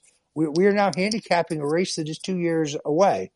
Um, I, think the president got into this campaign very early. Um, uh, sustaining a presidential campaign for two years for anyone, challenger or or former president, going to be extremely difficult. You've got to keep people interesting. What, what Nixon once said to me is the only thing worse in politics than being wrong is being boring.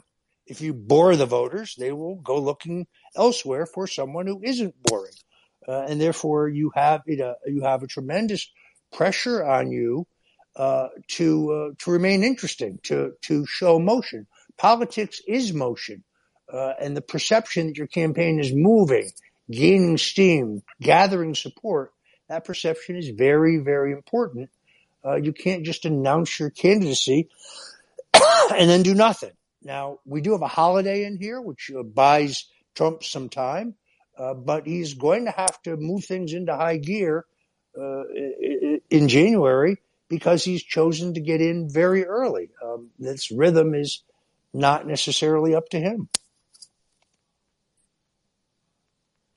hey, Roger, how likely is it that the Democrats are going to manage uh, to prevent Trump from running again by legal means? Uh, you know, let's say the Jan 6 investigation of the House uh, gets submitted to the DOJ with a recommendation um, to indict him. How big do you think the risk is that uh, Trump will be eliminated by, you know, DOJ actions? Uh, I have seen a legal theory that um, violation of a uh, of a post Civil War law uh, related to the Fourteenth Amendment um, would prohibit him from running for president. Uh, other than that, being charged with any other crime, I think doesn't prohibit you from being a candidate for president. Um, I- I'm I'm I'm just not knowledgeable enough regarding uh, uh, the the documents case. Uh, now that his Twitter page is unfrozen, you can see that he specifically on January 6th uh, opposes uh, violence and lawlessness, calls on people to stand down, not to break the law. Um, I have I've saw a one-sided proceeding in Washington, the January 6 hearings. I can tell you firsthand the two allegations to me uh, by a woman named Cassidy Hutchinson um, are completely false. The assertion that President Trump told Mark Meadows to call me uh, and to call General Flynn uh, on uh, the afternoon or evening of January 5th to find out what was going to happen on January 6th is categorically and completely false. I've never spoken to Mark Meadows uh, on the phone. I've never communicated with him directly. I met him once in a green room at Fox back when he was a congressman. That is the only time I've had any interaction with him at all. So she perjured herself. That is false. She goes on to say uh, that there was a war room in the Willard Hotel. Well, if that's true, I don't know it. I was not in any war room, and I have no knowledge of any war room. To their credit, the Washington Post has accurately reported that. Uh, but that he, Meadows, was supposed to go to a meeting in this war room with others, uh, and that he, instead of going, he later called Flynn and I for a briefing. Well, there is no such war room. There is no such meeting. There is no such briefing. And I nothing, I know nothing about any of this. Uh, but it was all presented to the American people on national television as if it was factual. It is not factual. I still have not seen a January 6th. Uh, I'm not aware of any January 6th related crime by Donald Trump. I watched the clips from a documentary maker that were played at the January 6 hearings in Congress. They seem to suggest that the January 6 events were your idea. Can you explain what happened? Yeah, categorically false. First of all, I don't think they say that at all. One of those videos has they use a, a manipulated soundtrack. No place do you see me saying the words attributed to me. CNN showed an entirely different version of that video. Um, I think it is a, uh, and I've said that it is a fraud. In the other one, uh, yes, I do say that if the election is in dispute, if it is up in the air, Trump should declare victory. I did not say if Trump loses, he should declare victory. That's not what I said. That is the same advice that James A. Baker III gave to George W. Bush uh, in 1980. Uh, I guess it would have been in uh, 2000, and he was hailed as a genius. Uh, no, if you look at those videos, you, you they're clearly uh, manipulated. You can't see my mouth moving. You can't see me saying those things. Can't, and one of them, the camera's bouncing around wildly nice try. There's just nothing there. Uh, any claim that I knew in advance about, uh, participated in, or condoned any illegal action on January 6th at the Capitol or any other date or any other place is just categorically false. There is no evidence to the contrary because it is false. Go ahead, Grand. Yeah, um, Roger, what do you say to the those that say that Trump will activate the Democratic Party more than any other candidate?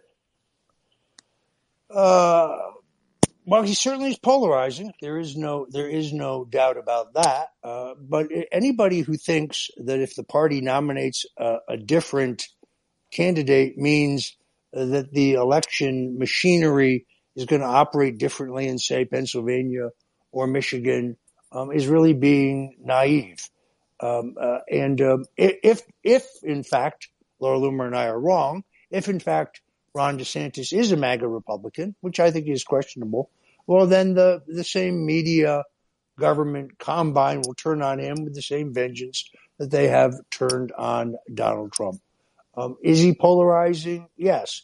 Uh, he was polarizing the first time he was elected. Uh, can he win again? Yes, under the right circumstances, he can win again. Um, but the state of the economy, once again, is going to be a very key factor.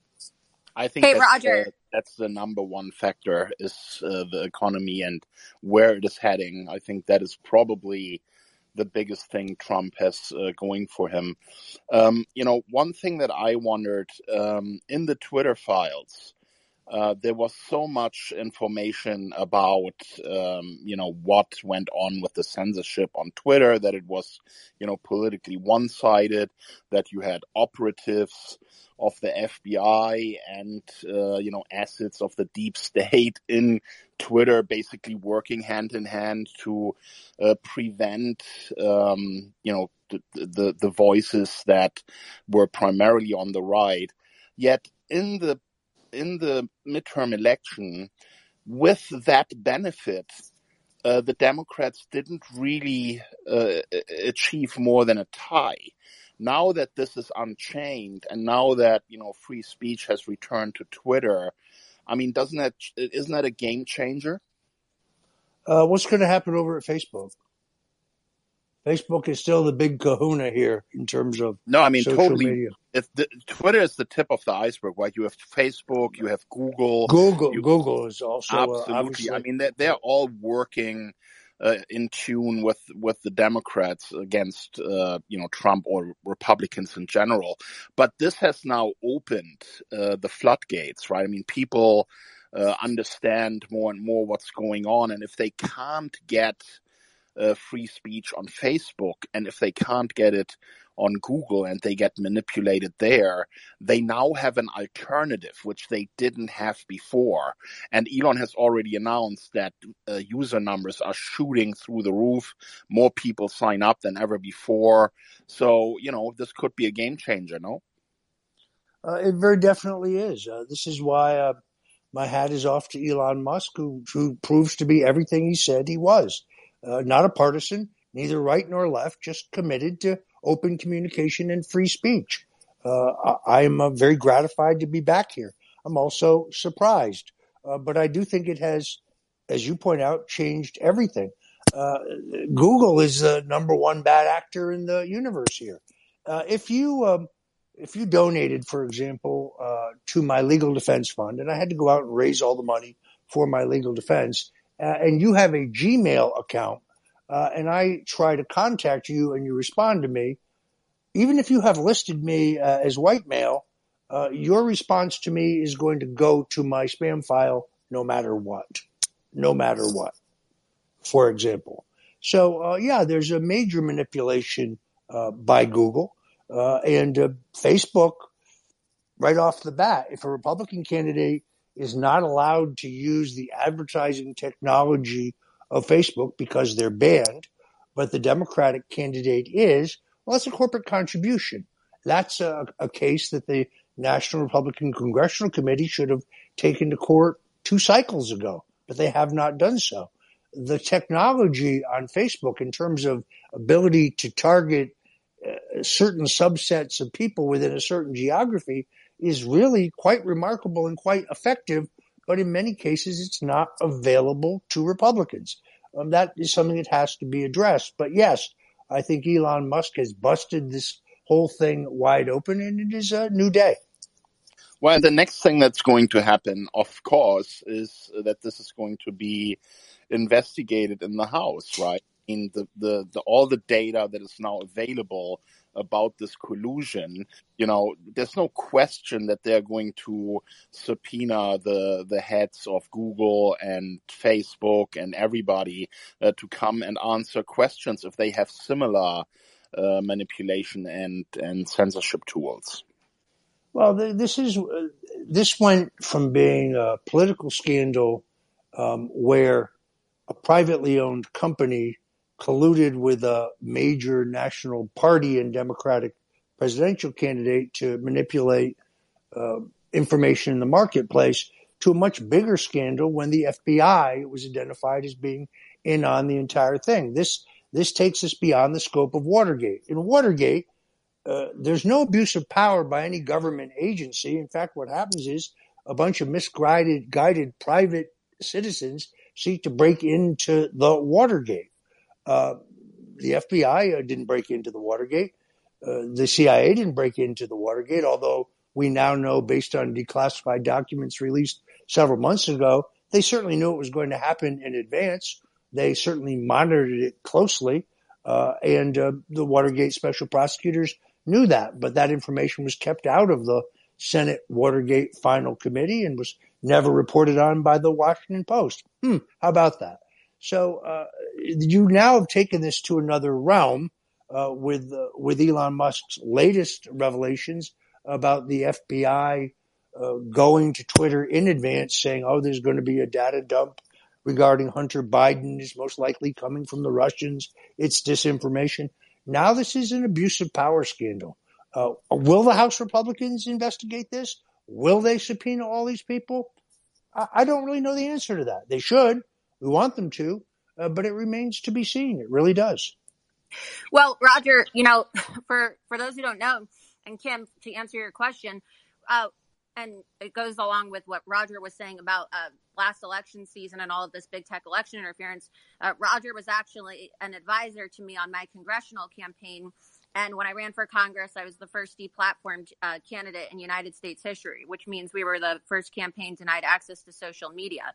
And so today, uh, my lawyers and I actually filed our opposition uh, to to Twitter and Facebook and Jack Dorsey and Mark Zuckerberg's uh, motion to dismiss my RICO case. So we filed a RICO case um, against these groups as well as P&G, and then we also listed some uh, Doe defendants uh, within the government. Of course, that's referring to the FBI for their criminal uh, racketeering, wire fraud, and criminal election interference, and uh, some of their other organized uh, crime, because that's exactly what these uh, big tech social media companies are. And you saw Rudy Giuliani used RICO to break up uh, the mob, and RICO's been used to break up the mafia, and that's what big tech is today. It's a mafia. So uh, my legal team and I are trying to use uh, RICO as a strategy to do exactly what Roger uh, you know, just just mentioned, because we can't really rely on Congress given their record of not doing anything. Even when this was taking place during the Trump administration,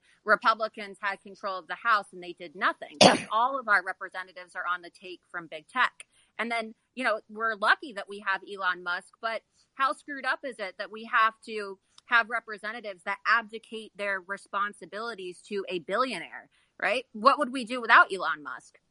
Where are these representatives who are just abdicating their responsibility to protect our constitutional right to free speech? So we have serious issues in this country.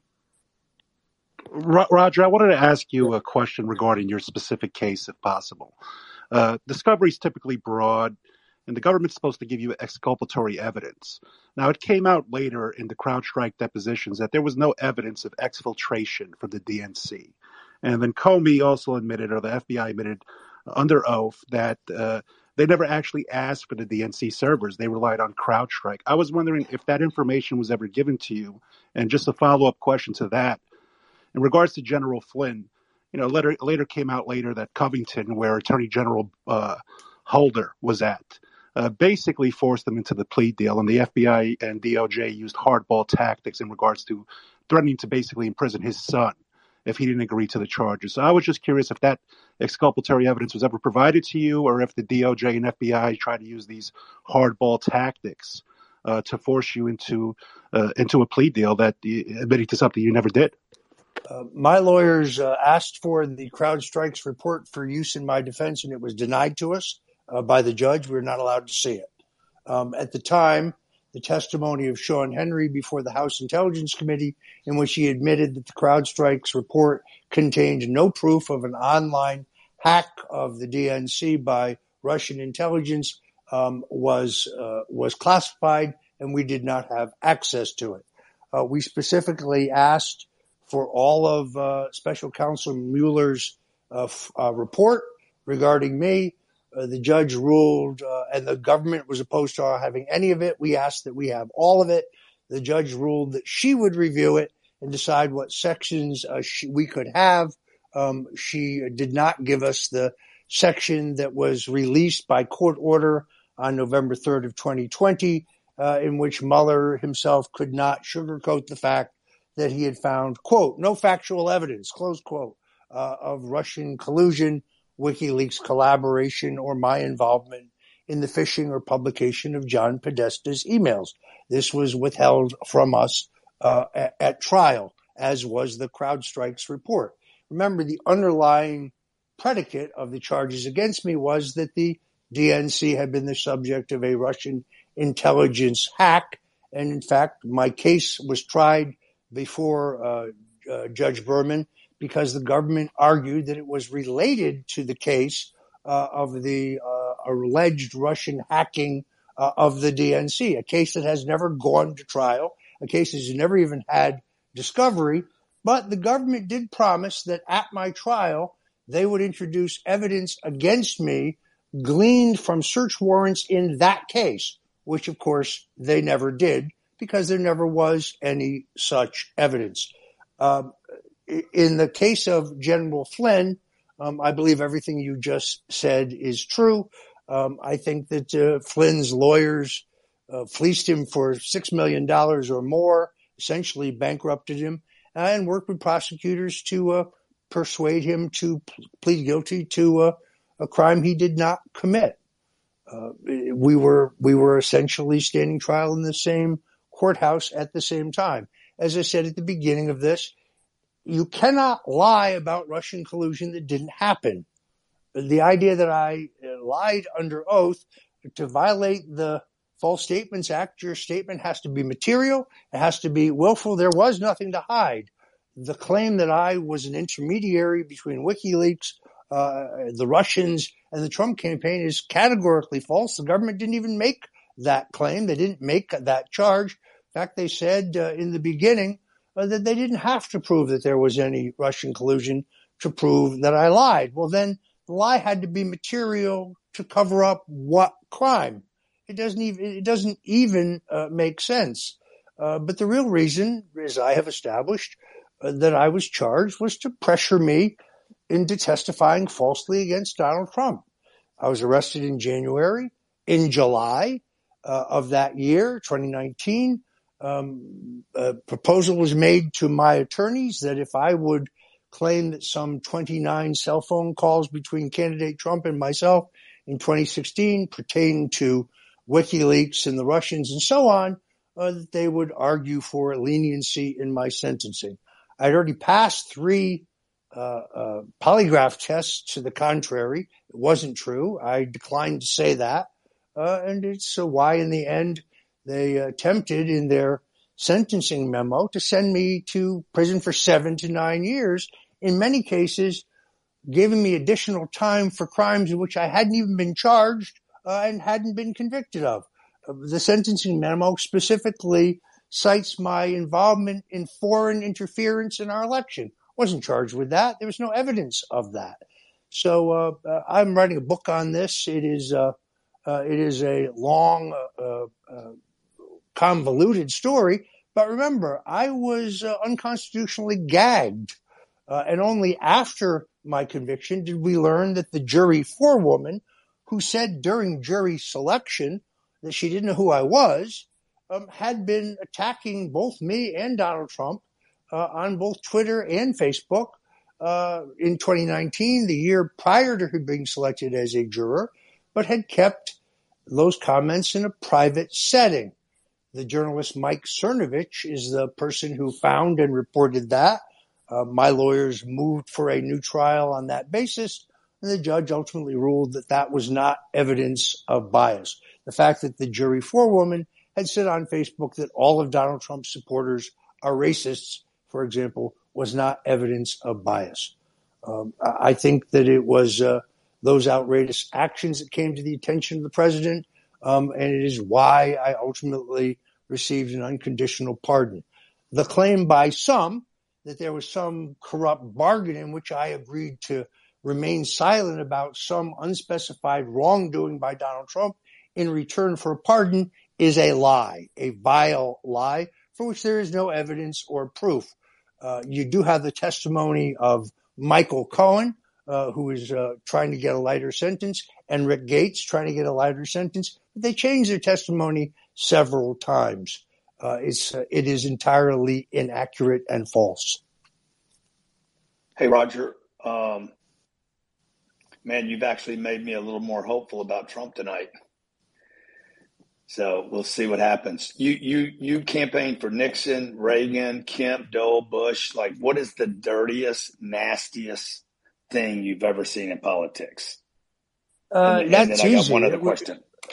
Uh, that's easy. It is uh, RussiaGate. It is the the use of the full authority of the U.S. government and the extraordinary capability of our intelligence agencies utilizing what they knew was fabricated evidence, the Steele dossier and the CrowdStrikes report, as the rationale uh, to uh, get a FISA warrant to spy on Donald Trump and his campaign, uh, and to uh, empower a special counsel to remove a duly elected president. That makes Watergate look like small potatoes. That is the single greatest political dirty trick in American history. uh, and it is, I think, growingly apparent uh, that nobody, not not James Comey, not John Brennan, not Hillary Clinton, not John Podesta, uh, not uh, anyone uh, involved in this process is going to be held responsible for it. So, what do you say to somebody that has some political uh, ambitions and th- thinks about that is in the private, you know, business life, and and every once in a while has inclinations to be like, "Hey, how could I do there?" What would you tell somebody? Think hard. that was a joke. Uh, Yeah. look, uh, this is a, this is a, I mean, it is, it is a very dirty business. It has changed uh, uh, exponentially. Um, we have seen the weaponization of our uh, of our judicial system. Uh, it is uh, it's not uh, when you have the full weight of the federal government uh, against you. Um, you you, uh, it's very rare that you will survive. I thank Jesus Christ every day for the fact that I'm alive and healthy. Uh, as some of you may or may not know, almost immediately upon my being pardoned, we learned that my wife was diagnosed with very aggressive stage four cancer, uh, which I think is triggered by stress, the stress of being hounded uh, for two and a half years straight. Uh, and uh, I'm happy to say, through the healing power of Christ, today she is cancer free, uh, and we are both healthy. Um, are we struggling financially? Yes. Uh, censorship has not helped.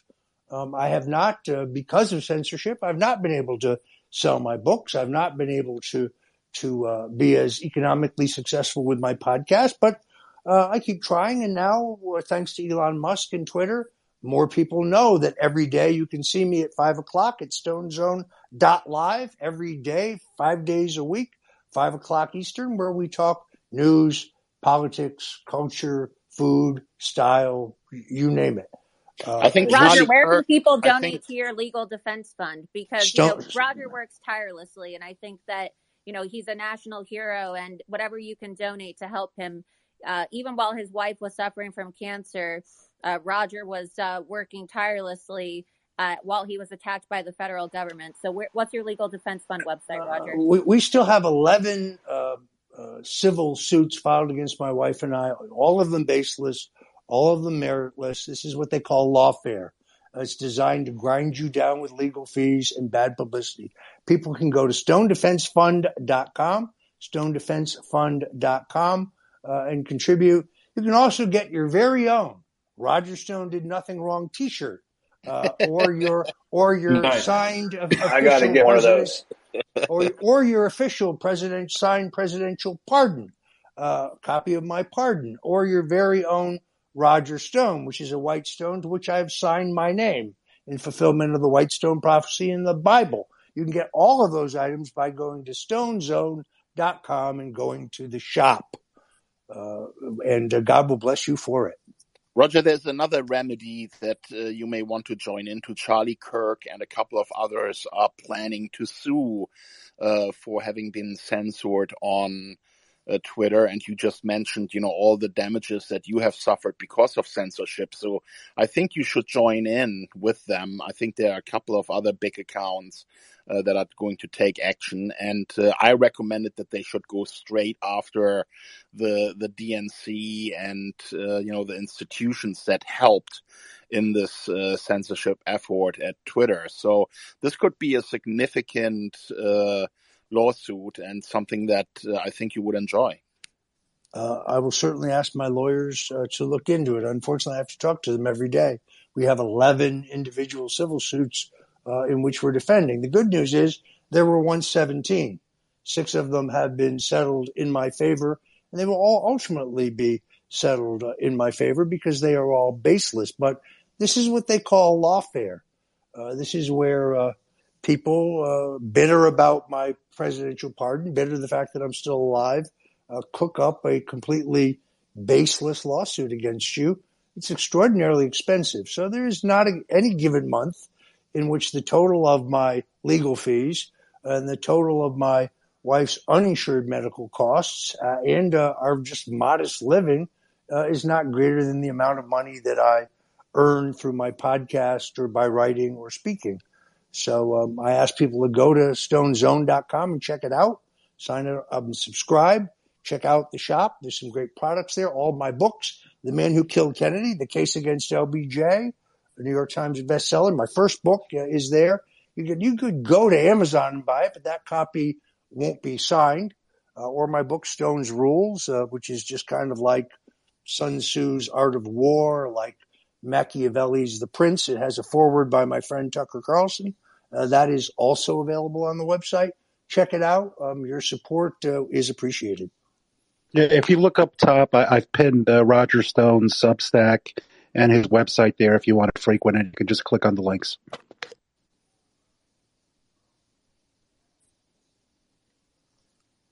Uh, should I just go ahead? Sure. Great. Hi, this is Jane Adams speaking. Thanks, Kim, for hosting this wonderful space. Mr. Stone, it's nice to meet you. Ms. Loomer, it's a pleasure. Uh, Mr. Stone, I completely agree with you on audits and donors. I think the GOP is imploding primarily because of the leadership.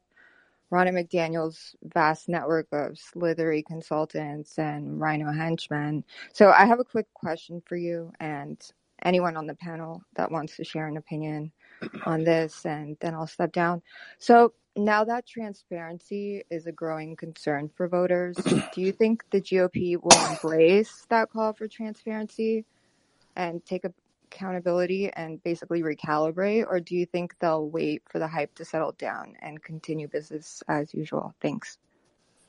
First of all, uh, it is important to note that uh, that Ronna Romney McDaniel, as I like to call her, uh, is the first Republican national chairman in the history of the party to remain in office after the loss of the presidential contest. Never in the history of the party has a national chairperson remained in office after losing the White House. Uh, and she serves essentially uh, be only because she conned Donald Trump into supporting her reelection. When he complained to her uh, in the aftermath of the 2020 election that the National Committee um, was not doing enough to support the audit, for example, in Maricopa County in Arizona, uh, or any of the efforts to examine the results of the election. She explained that she couldn't do that because party donors thought she was a lame duck and therefore they wouldn't give to the party because they didn't think that she would be there. But if he would support her for another term, she would be able to raise that money. He supported her for another term. She raised an additional $93 million, not a penny of which I believe went into any uh, effort to examine the results of the 2020 election. The Maricopa County audit was paid for privately uh, with funds raised by General Flynn and others. Uh, this is also true uh, in other states where audits took place. So um, you're absolutely right. They are. This is a money making scam. That's what it is. It is not about winning elections. There's no interest or even concern about winning elections. This is about lining certain pockets. Uh, and um, the party uh, needs to come to grips with this simple fact. And this is going to be kind of the last thing I say because it's been two hours and I'm running out of voice. Uh, and I'm uh, Kim. I'm very indebted to you for setting this up. It's been a great experience. Um, to add to 270 electoral votes for any Republican candidate for president, one is going to need uh, Arizona, North Carolina, and Wisconsin. I picked those three states because you have Republican majorities in the legislature uh, in both houses. Uh, and therefore, those are the states where you have the greatest prospect of state election law reform. Uh, that means you have to get to 270 electoral votes without Michigan uh, and without Pennsylvania. Uh, and I do not think you're going to get uh, a reform of the election process in either one of those states. So uh, Donald Trump, Ron DeSantis, anybody who wants to be the Republican nominee for president needs to focus on election law reform in those three states. Every other state you can predictably uh, determine where they're going to go based on voter history. Uh, Ohio, interestingly enough, has become increasingly Republican. Uh, so Ohio, which eluded John McCain, Ohio, which eluded Mitt Romney, went relatively strongly for Donald Trump in two elections. Um, the uh, election of J.D. Vance, I think, is also uh, a very good sign. But beyond that, Nixon used to be able to do this arithmetic in his head. You need to get to 270 electoral votes. I don't see how we do it without Georgia, uh, Arizona, and North Carolina. And those are the best three prospects you have in terms of actually getting election law reform. Roger, who does the uh, Democratic Party run next? No, I have a I have a, an unconventional view on that. I still believe that their at the end of the day, their 2024 nominee will be uh, Michelle Obama. Um, I think that the machinery of the Democratic Party continues to be controlled um, by the Obamas. Uh, Barack Obama is a very, very popular figure, uh, both in the country and in the party, uh, as is his wife. I think they are dominant at the grassroots of the party. They tried to inflate the candidacy of Kamala Harris uh, early on. It failed. They tried to inflate the candidacy of Cory Booker early on. That also failed. Believe me, uh, they are painfully aware of the limitations of Joe Biden, both as a candidate uh, and as a president. But they also recognize that the nomination of Bernie Sanders who they cheated out of the nomination now twice, um, would have been an election disaster of McGovern type proportions. Uh, and therefore they needed somebody um, to uh, stand in that breach. And the last man standing turned out to be Joe Biden. There is this epic interview with uh, President Obama where he says, he's asked about a third term. He says, "Yeah, I've thought about that. How great it would be if I could like just be in the basement uh, and whoever was president would have, you know, like a, you know, a, a, microphone, so I could just speak to the microphone. He would have a hearing device, uh, and I could run the country. I kind of think that's what's happening today, uh, and I think the that uh, John Durham's final report uh, is going to be devastating for Hillary Clinton. Uh, the Clinton Obama rivalry inside the Democratic Party is very real. Um, I think uh, Hillary Clinton is done as a political force. The idea that she would mount another campaign, uh, she clearly sees the weakness uh, uh in uh, Joe Biden, but I, I, don't see her attempting to run again. I don't think the Obamas uh, would allow it. Um, I think that whether Joe Biden can even finish his term remains to be seen. I don't wish any uh, any ill health on him, but he clearly appears to me to be failing. Uh, and um, between the weight of the investigations into his son, um, his own health, and the fact that on occasions he can't seem to string together a sentence, uh, and uh, the impact of his policies on the economy, at a certain point I question whether they remove him themselves under the 25th Amendment for reasons of health uh, or whether he steps down, uh, allowing Kamala Harris to become president. She would be uh, she would be constitutionally next in line. She would be an inherently weak candidate. At that point, you'd have a vice presidential vacancy. Um, she would have the authority to appoint a vice president, but subject to a confirmation by the U.S. Senate. Um, who she might pick remains to be seen. Look, this is all idle speculation. But their strongest candidate for 2024 would be Michelle Obama. She is not out doing book signings and voter registration drives for no reason. There's a great new book entitled oh, Michelle Obama 2024, uh, also a, a, companion documentary called Michelle Obama 2024, uh, both by Joel Gilbert, who's a very able uh, writer and a filmmaker. Um, I would urge people to check it out. Uh, I've interviewed him on my show, the Stone Zone, which again you can see at stonezone.live at 5 o'clock Eastern uh, every weekday. Uh, but um, that's who I think the Democrats will ultimately end up with as their nominee. And it would be a mistake to not think that she would be extraordinarily formidable as a candidate. As no, she that's would. right. I, I agree Oh with yeah. I think that would be the toughest uh, uh, person to beat if uh, Trump gets the nomination. What about Also, Gavin Newsom? adding, yeah, adding, adding, um, you know, validation to your theory, Roger. I don't know if you saw in the Twitter files, uh, the fifth dump that Bari Weiss published on her uh, feed the other day, uh, they were talking about how the deplatforming of President Donald Trump uh, was urged at the request of the Obamas, specifically Michelle Obama.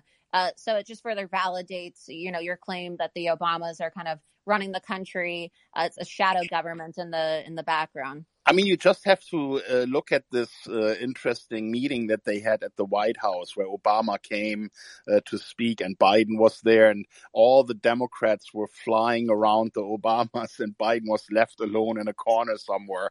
I mean, if that's not indication enough for who's running things, then I don't know what is. Well, he's in Delaware uh, almost every week. He's barely at the White House. I mean, uh, what is? They won't even classify who Biden is meeting with. They won't provide public data on this. So, you know, this is the public president of the United States, and we don't know who he's meeting with in his Delaware home uh, almost on a weekly basis. And they've also been caught with um, with CGI simulations too. I mean, and no, I know that sounds really kooky, and it's not a conspiracy theory.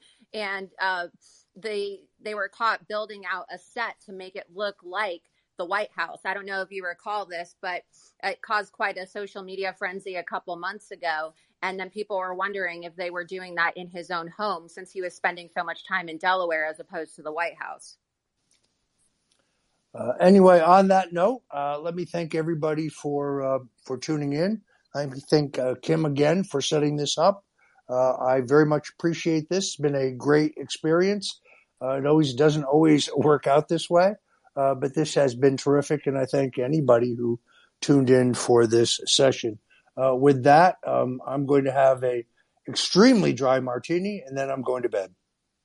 Well, thank you for your time, Roger. We appreciate it. Thank you. Thank you, Thank you, much. Roger. It's good stuff. Hey, Ian. Go, Yep. go extremely dry, Roger. Hey, Ian. wh- wh- While this is still going for a second, I kind of wanted to just raise this question. Um, I was listening a lot and I felt like I heard Florida getting bashed a lot. Everyone, the GOP wants to win, right? We got a problem with the national GOP. We got a problem with Georgia. We got a problem with the Arizona GOP. Why, why doesn't anyone, why is the, why is the Trump circle so focused on, on undermining all the success that has happened in Florida under the Florida GOP? Because they're terrified of DeSantis. I mean, they're not terrified of uh, Kristi Noem, who's a joke. And I, I get it, but it, else. When when are when is when is people going to just kind of call a strike? A People strike? aren't people aren't terrified of Ron DeSantis. Ron Yes, DeSantis are. is undermining Donald Trump, and that's No, they're not. about. So No, we no, need to have an honest conversation about the fact no, no. that Ron DeSantis is an ingrate, and he owes his entire political career to Donald Trump. That's And everybody knows that he wants to run for president, and that's what this okay. is about. Okay. So Hey, Laura, that's for what one it's about. second, one second. Okay, I hear you on all of that, but you can't argue fact. And the fact is, the Republican Party of Florida has led the way, and now Laura, Raja, and many others are undermining all of that. But then they tell me that they want to win. What do, what do you want to do? Do you want to go Yeah, to the w- we're not we're not I think undermining I anything. think I, I, Roger, with all due respect, with all due respect, I think Roger, you know, has a lot more political experience given the fact that, you know, he is the person who got President Donald Trump elected as president. I think he knows what he's Come doing a lot more than you. So Come on. I, I mean, I I, I will say, I, I don't think that you are. hold are. on. I Hold don't on. think, and it's Laura. really funny. It's really funny that you you off. said this I when Roger. Stone left. I noticed that you didn't. You didn't have the balls to say this. You didn't have the balls to say this when Roger was in the room. Why is that? You waited till Roger left the room. You certainly wouldn't have said this while Roger was in the room. but but let's bring let's be fair. I'll tell him. Listen, Brendan, I'm I'm going to say one thing because I'm not as extreme on this as Laura is. I think I think Ron DeSantis is a great governor, but we have to we have to be honest. He exists because of Trump. He was losing in the Exactly. primary. The endorsement was there. He campaigned for him in the general, brought him into office. If Donald Trump is not president and Hillary Clinton is president, Florida never reopens. She uses the full authority of the federal government to shut Florida down.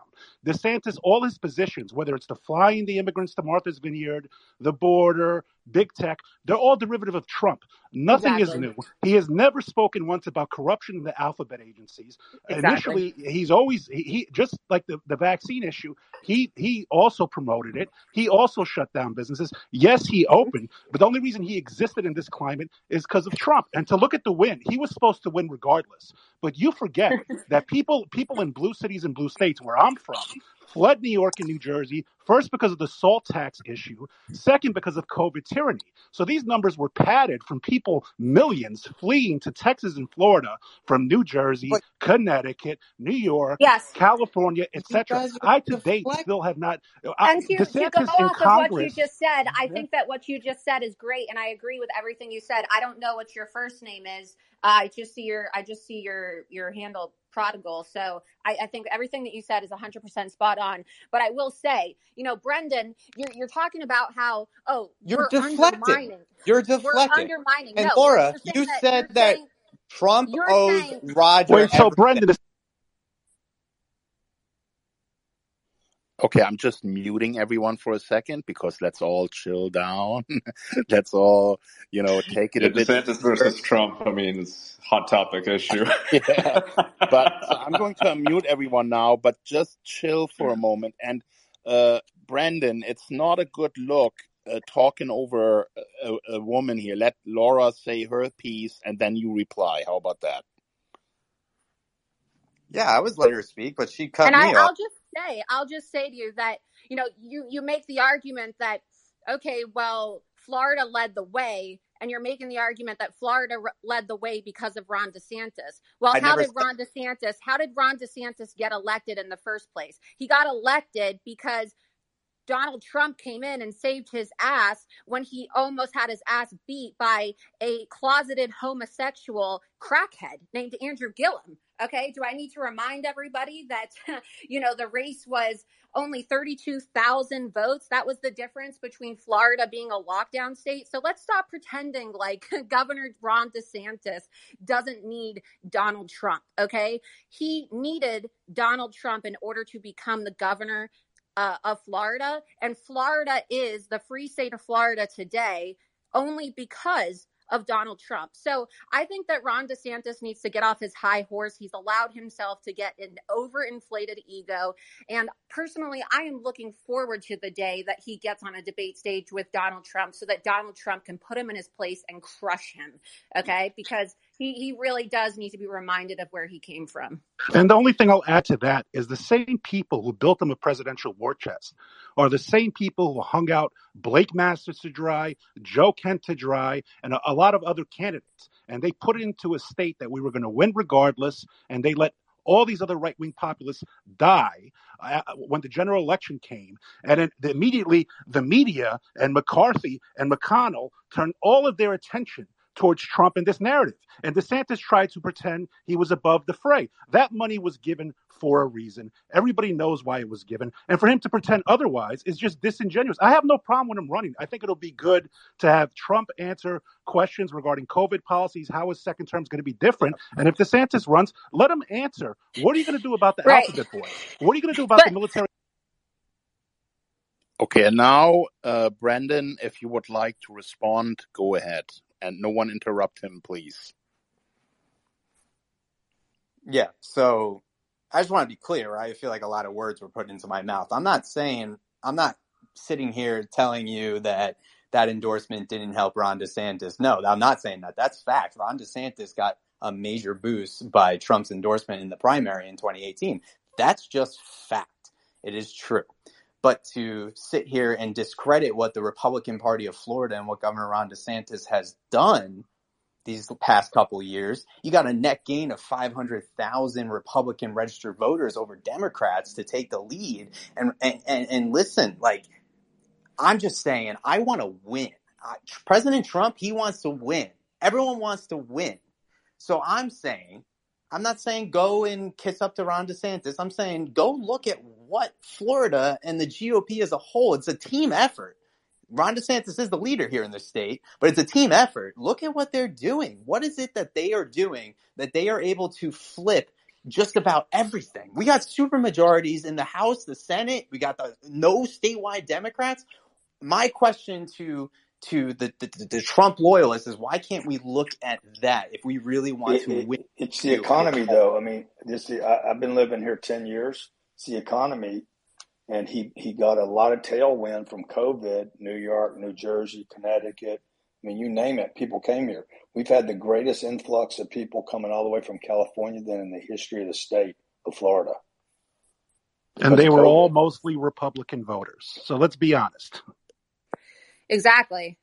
And, you know, I wouldn't exactly say that Governor Ron DeSantis is super MAGA. I mean, his policies regarding COVID, sure, with with with Florida, when you compare other states to Florida, certainly, you know, we opened up faster than other states. But I would say that Governor Ron DeSantis, Ron DeSantis is a bit of a showboater. I mean, when you when you look at what he says publicly about his COVID policies, let's take a look. He said that he wasn't going to purchase the vaccinations for children in the state of Florida. And then he did this whole thing and you'll know this Brandon because you, you know, you have what is what is the name of your media company here in the state of Florida? You have a media company and you're always at his press conferences. And you'll probably remember when he said, I'm so proud to be the only governor uh, in the entire country that is saying no to the pharmaceutical companies to order these vaccines for COVID for children. And then you know he he sat back and he soaked up all the good press. And then a few days later what did he do? He quietly ordered all those vaccines for children to get the covid vaccine. Just like he did with his little tech bill right? I would know because i was the only deplatformed candidate. You know how humiliating that was to be the only candidate in the nation banned on all social media denied access while ron desantis went on tucker carlson and lied through his teeth like a liar telling everybody that big tech social media companies were going to be punished financially I mean, the guy is not who he says he is. His biggest donor is Ken Griffin, who was just quoted in Politico a few weeks ago saying that he owns Ron DeSantis. Look it up, you'll see it. He owns Ron DeSantis and that he purchased Ron DeSantis for the sake of eliminating Trumpism from the Republican Party and realigning the GOP with multinational corporate interests. That's what Ron DeSantis represents. So, yeah, I don't support Ron DeSantis. I voted for him for governor and I participated in the recount and Rush Limbaugh before he passed away. Rest, rest in peace. Credited my investigation uh, when I discovered the box of uh, ballots in the back of the rental car at the Fort Lauderdale airport with uh, saving his election. Uh, I'm not going to vote for Charlie Crist, obviously, because I'm not a communist. But do I like Ron DeSantis? No. Do I think he has integrity? Absolutely not. And I will not be supporting him uh, if he runs against Donald Trump. And I would just ask for people to actually look at his record as opposed to his bloviation during his press conferences. And I say that as a Floridian and a two time congressional candidate who has been totally screwed over by Ron DeSantis. And his silence while my campaign was silenced by big tech.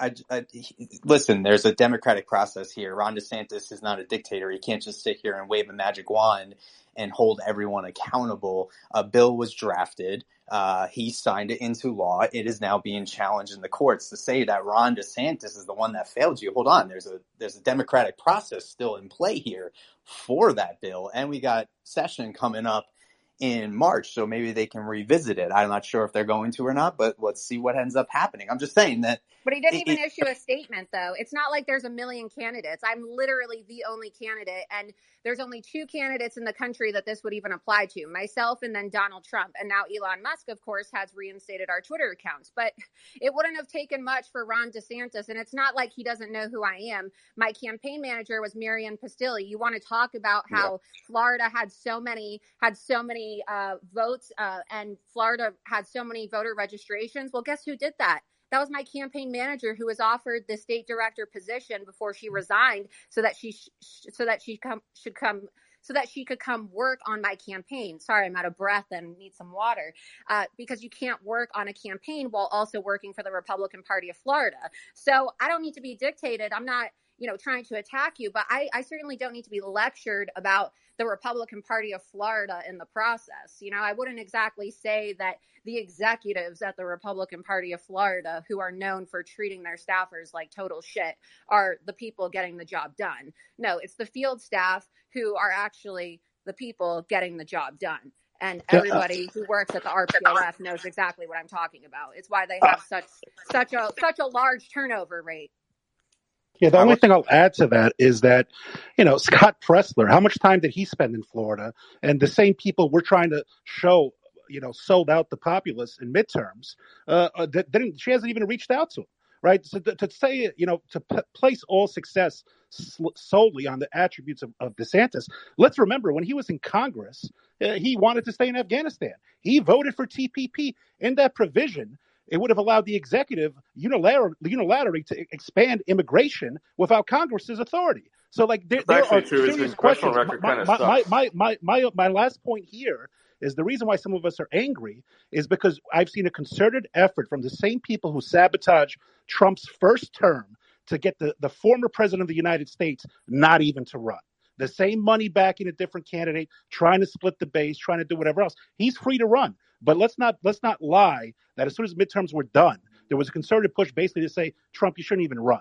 You, you don't deserve to run. It should be left to the voters. If he wants, if DeSantis wants to enter the primary, so be it. Let the best man win.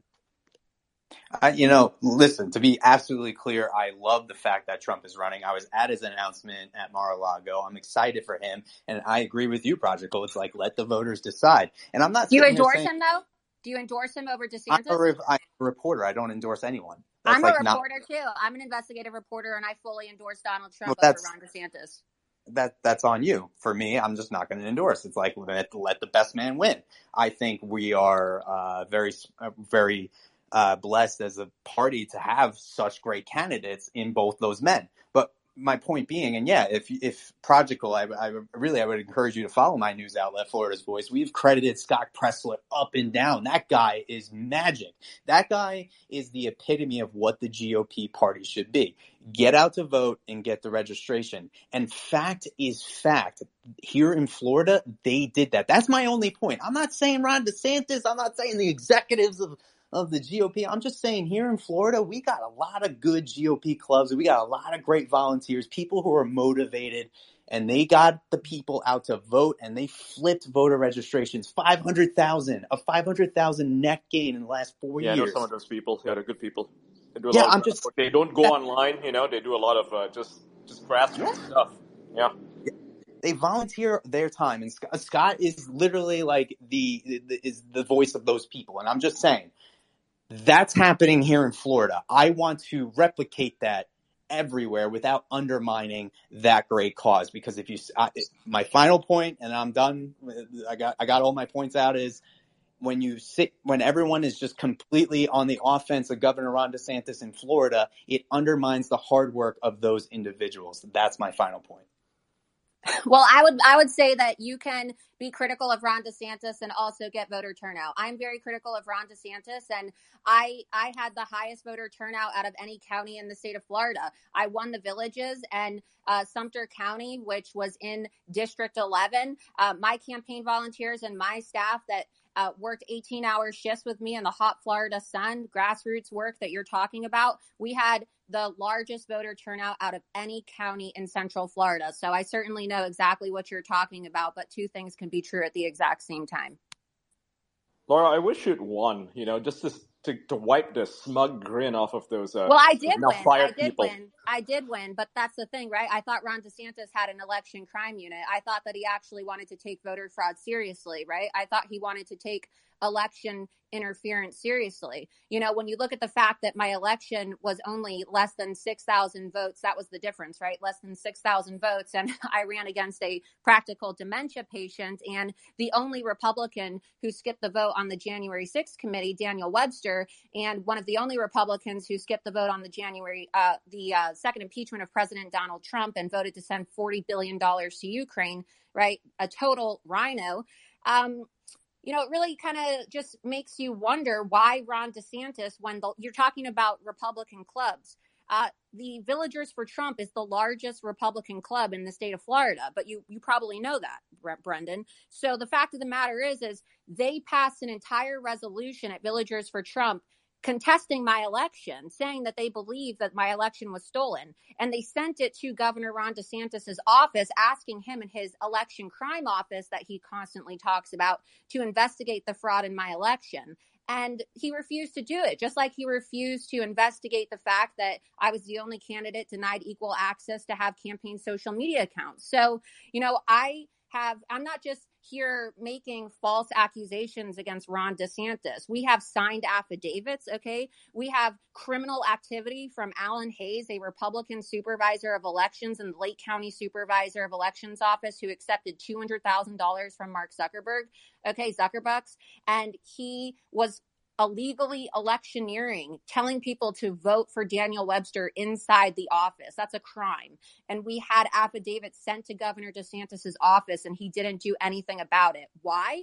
Oh, well, hmm, because when he was a member of Congress, who was in the office across the hall from him? Daniel Webster. So I don't want to be told that Governor Ron DeSantis is some upstanding guy when he refuses to address voter fraud that's happening in Republican primaries. He wants to talk about voter fraud that's happening in Orange County. Well, that's funny because Orange County is exactly where my election was stolen. He doesn't want to talk about the voter fraud when it happens in a Republican primary, but he'll talk about it when it happens to the Democrats. Why? It, it, it's just ridiculous. So, you know, you are a reporter, and I would encourage you to perhaps do a story about this. And if you're interested, I'm happy to connect you with uh, my legal team, right? I'm happy to connect you with my volunteers and um, the individuals that filed a lawsuit and contested the election because nobody else in the media or the Republican Party wants to talk about it. In fact, you're talking about the Republican Party of Florida. They contacted every single FEC lawyer in the state of Florida and had them blackball me so that I couldn't even get representation when I wanted to contest my election. So, talk about a story, right? And this is what's happening here in the state of Florida under Governor DeSantis's watch, and absolutely nothing's being done about it. So, I think I have a right to be pissed off. For five years, I've been screaming at the top of my lungs about big tech social media censorship being mocked by Republicans, warning them about what everybody's talking about now in these Twitter files, and nobody has done anything to help me. And so I've dedicated over four years of my life running to running for office, and I would be in Congress Congress right now if it wasn't for being deplatformed. And I have asked Governor Ron DeSantis to speak up for me. I'm not asking him to endorse me. I simply Laura, ask why, him to Laura, speak why, up. you certainly just why do you think he? Why do you think he doesn't help you? I simply asked him to speak up and condemn the censorship and election interference. I would expect any governor who cared about election integrity to do it. Even if I was a if I was a Republican governor, if I was Governor Ron DeSantis and then there was a Democrat candidate, I would speak up for them because that's the right thing to do. I'm not even a Democrat, right? I'm a Republican. so the So, fact of the so, matter is so, is but why, why, why do you think Ron didn't didn't support you because I don't think? I don't think he actually cares about election integrity. I don't think he actually cares about big tech social media censorship and I judge people by their actions and the fact that he hasn't done anything to address these issues, I can actually say those things. I actually have put my money where my mouth is. I've raised over a million dollars by myself through the help of grassroots um, you know donations from patriots all across the country uh, and I filed multiple lawsuits in the state of Florida against big tech. I currently have a RICO case. And look, I've tried to get meetings with Governor Ron DeSantis. We've submitted this information to his press office. Nobody ever gets back to me. And it's not like they don't know who I am. Okay. They all know who I am in Florida and Tallahassee. I see Matt Gaetz's uh, press secretary on this call too, right? They all know who I am. So it's not like Governor DeSantis doesn't know who I am. I've asked him questions before when he's come to the villages. He was in the villages for an event, and I stood up and asked him about whether he was going to divest Twitter stock um, before Elon Musk had actually purchased Twitter. And then he dodged my question, of course, when I asked him about the fact that you know Twitter was disenfranchising voters in Florida by banning my campaign from having access, and he didn't want to a- answer the question. So we you know, dodged it. Laura, uh, let me say something. By the way, I don't do comms for Ron DeSantis. I do comms for No, I, Matt I Gaetz. said I said Matt Gaetz. I said Matt Gaetz. All right, so He endorsed you. let, let me let No, me I say said something. that's not what Let I me, said. I Laura, said I see Matt Gaetz as press secretary on here. I was just noting that you work with a Florida politician. okay. Copy. It So should be can noted that you are I the most something? censored woman on the internet. Hello. Yeah, yeah, of course. Good to see you, Joel. can you guys still hear me? Yeah, I can Yeah, I can Yes. All right, very good. So let me say something. Laura, you sound like you are on fire. Whatever happened to you, the injustice that you have experienced, my God, look what it turned you into. And now you're back on social media. You will run again and you will win because you have so much fire and you're so eloquent and so sharp. You know, just take this as a, as a, as a lesson but look what it turned you into. You know, you are a beast, and uh, I would recommend that you run again. And uh, you know, I want to close the space down because um, you know Roger Stone is gone. We had a nice little uh, chat after he left, and I think it's time to close this up so people can access the recording. I've had a couple of uh, DMs from people that want to access the recording who came in a bit late, so I want to give them that uh, opportunity. I think what everyone Kim. should think about um, with what Elon is doing uh, on Twitter and Twitter files and what he's saying and what he's doing. I wouldn't be surprised if at some point in the future we may see Elon Musk in politics as well. And that would be a very exciting uh, turn of events. So uh, I want to close by saying that. And I wish you all a very good night or a very good day wherever you are. And tune in next time when we have another space. And once the recording is up, make sure to share it with your friends and uh, let them listen to this exciting uh, discussion that we had today. Thank you. Awesome. Thank you so much, Kim. Thank you. Thank you. It's a good one. Thanks, Kim. Thanks.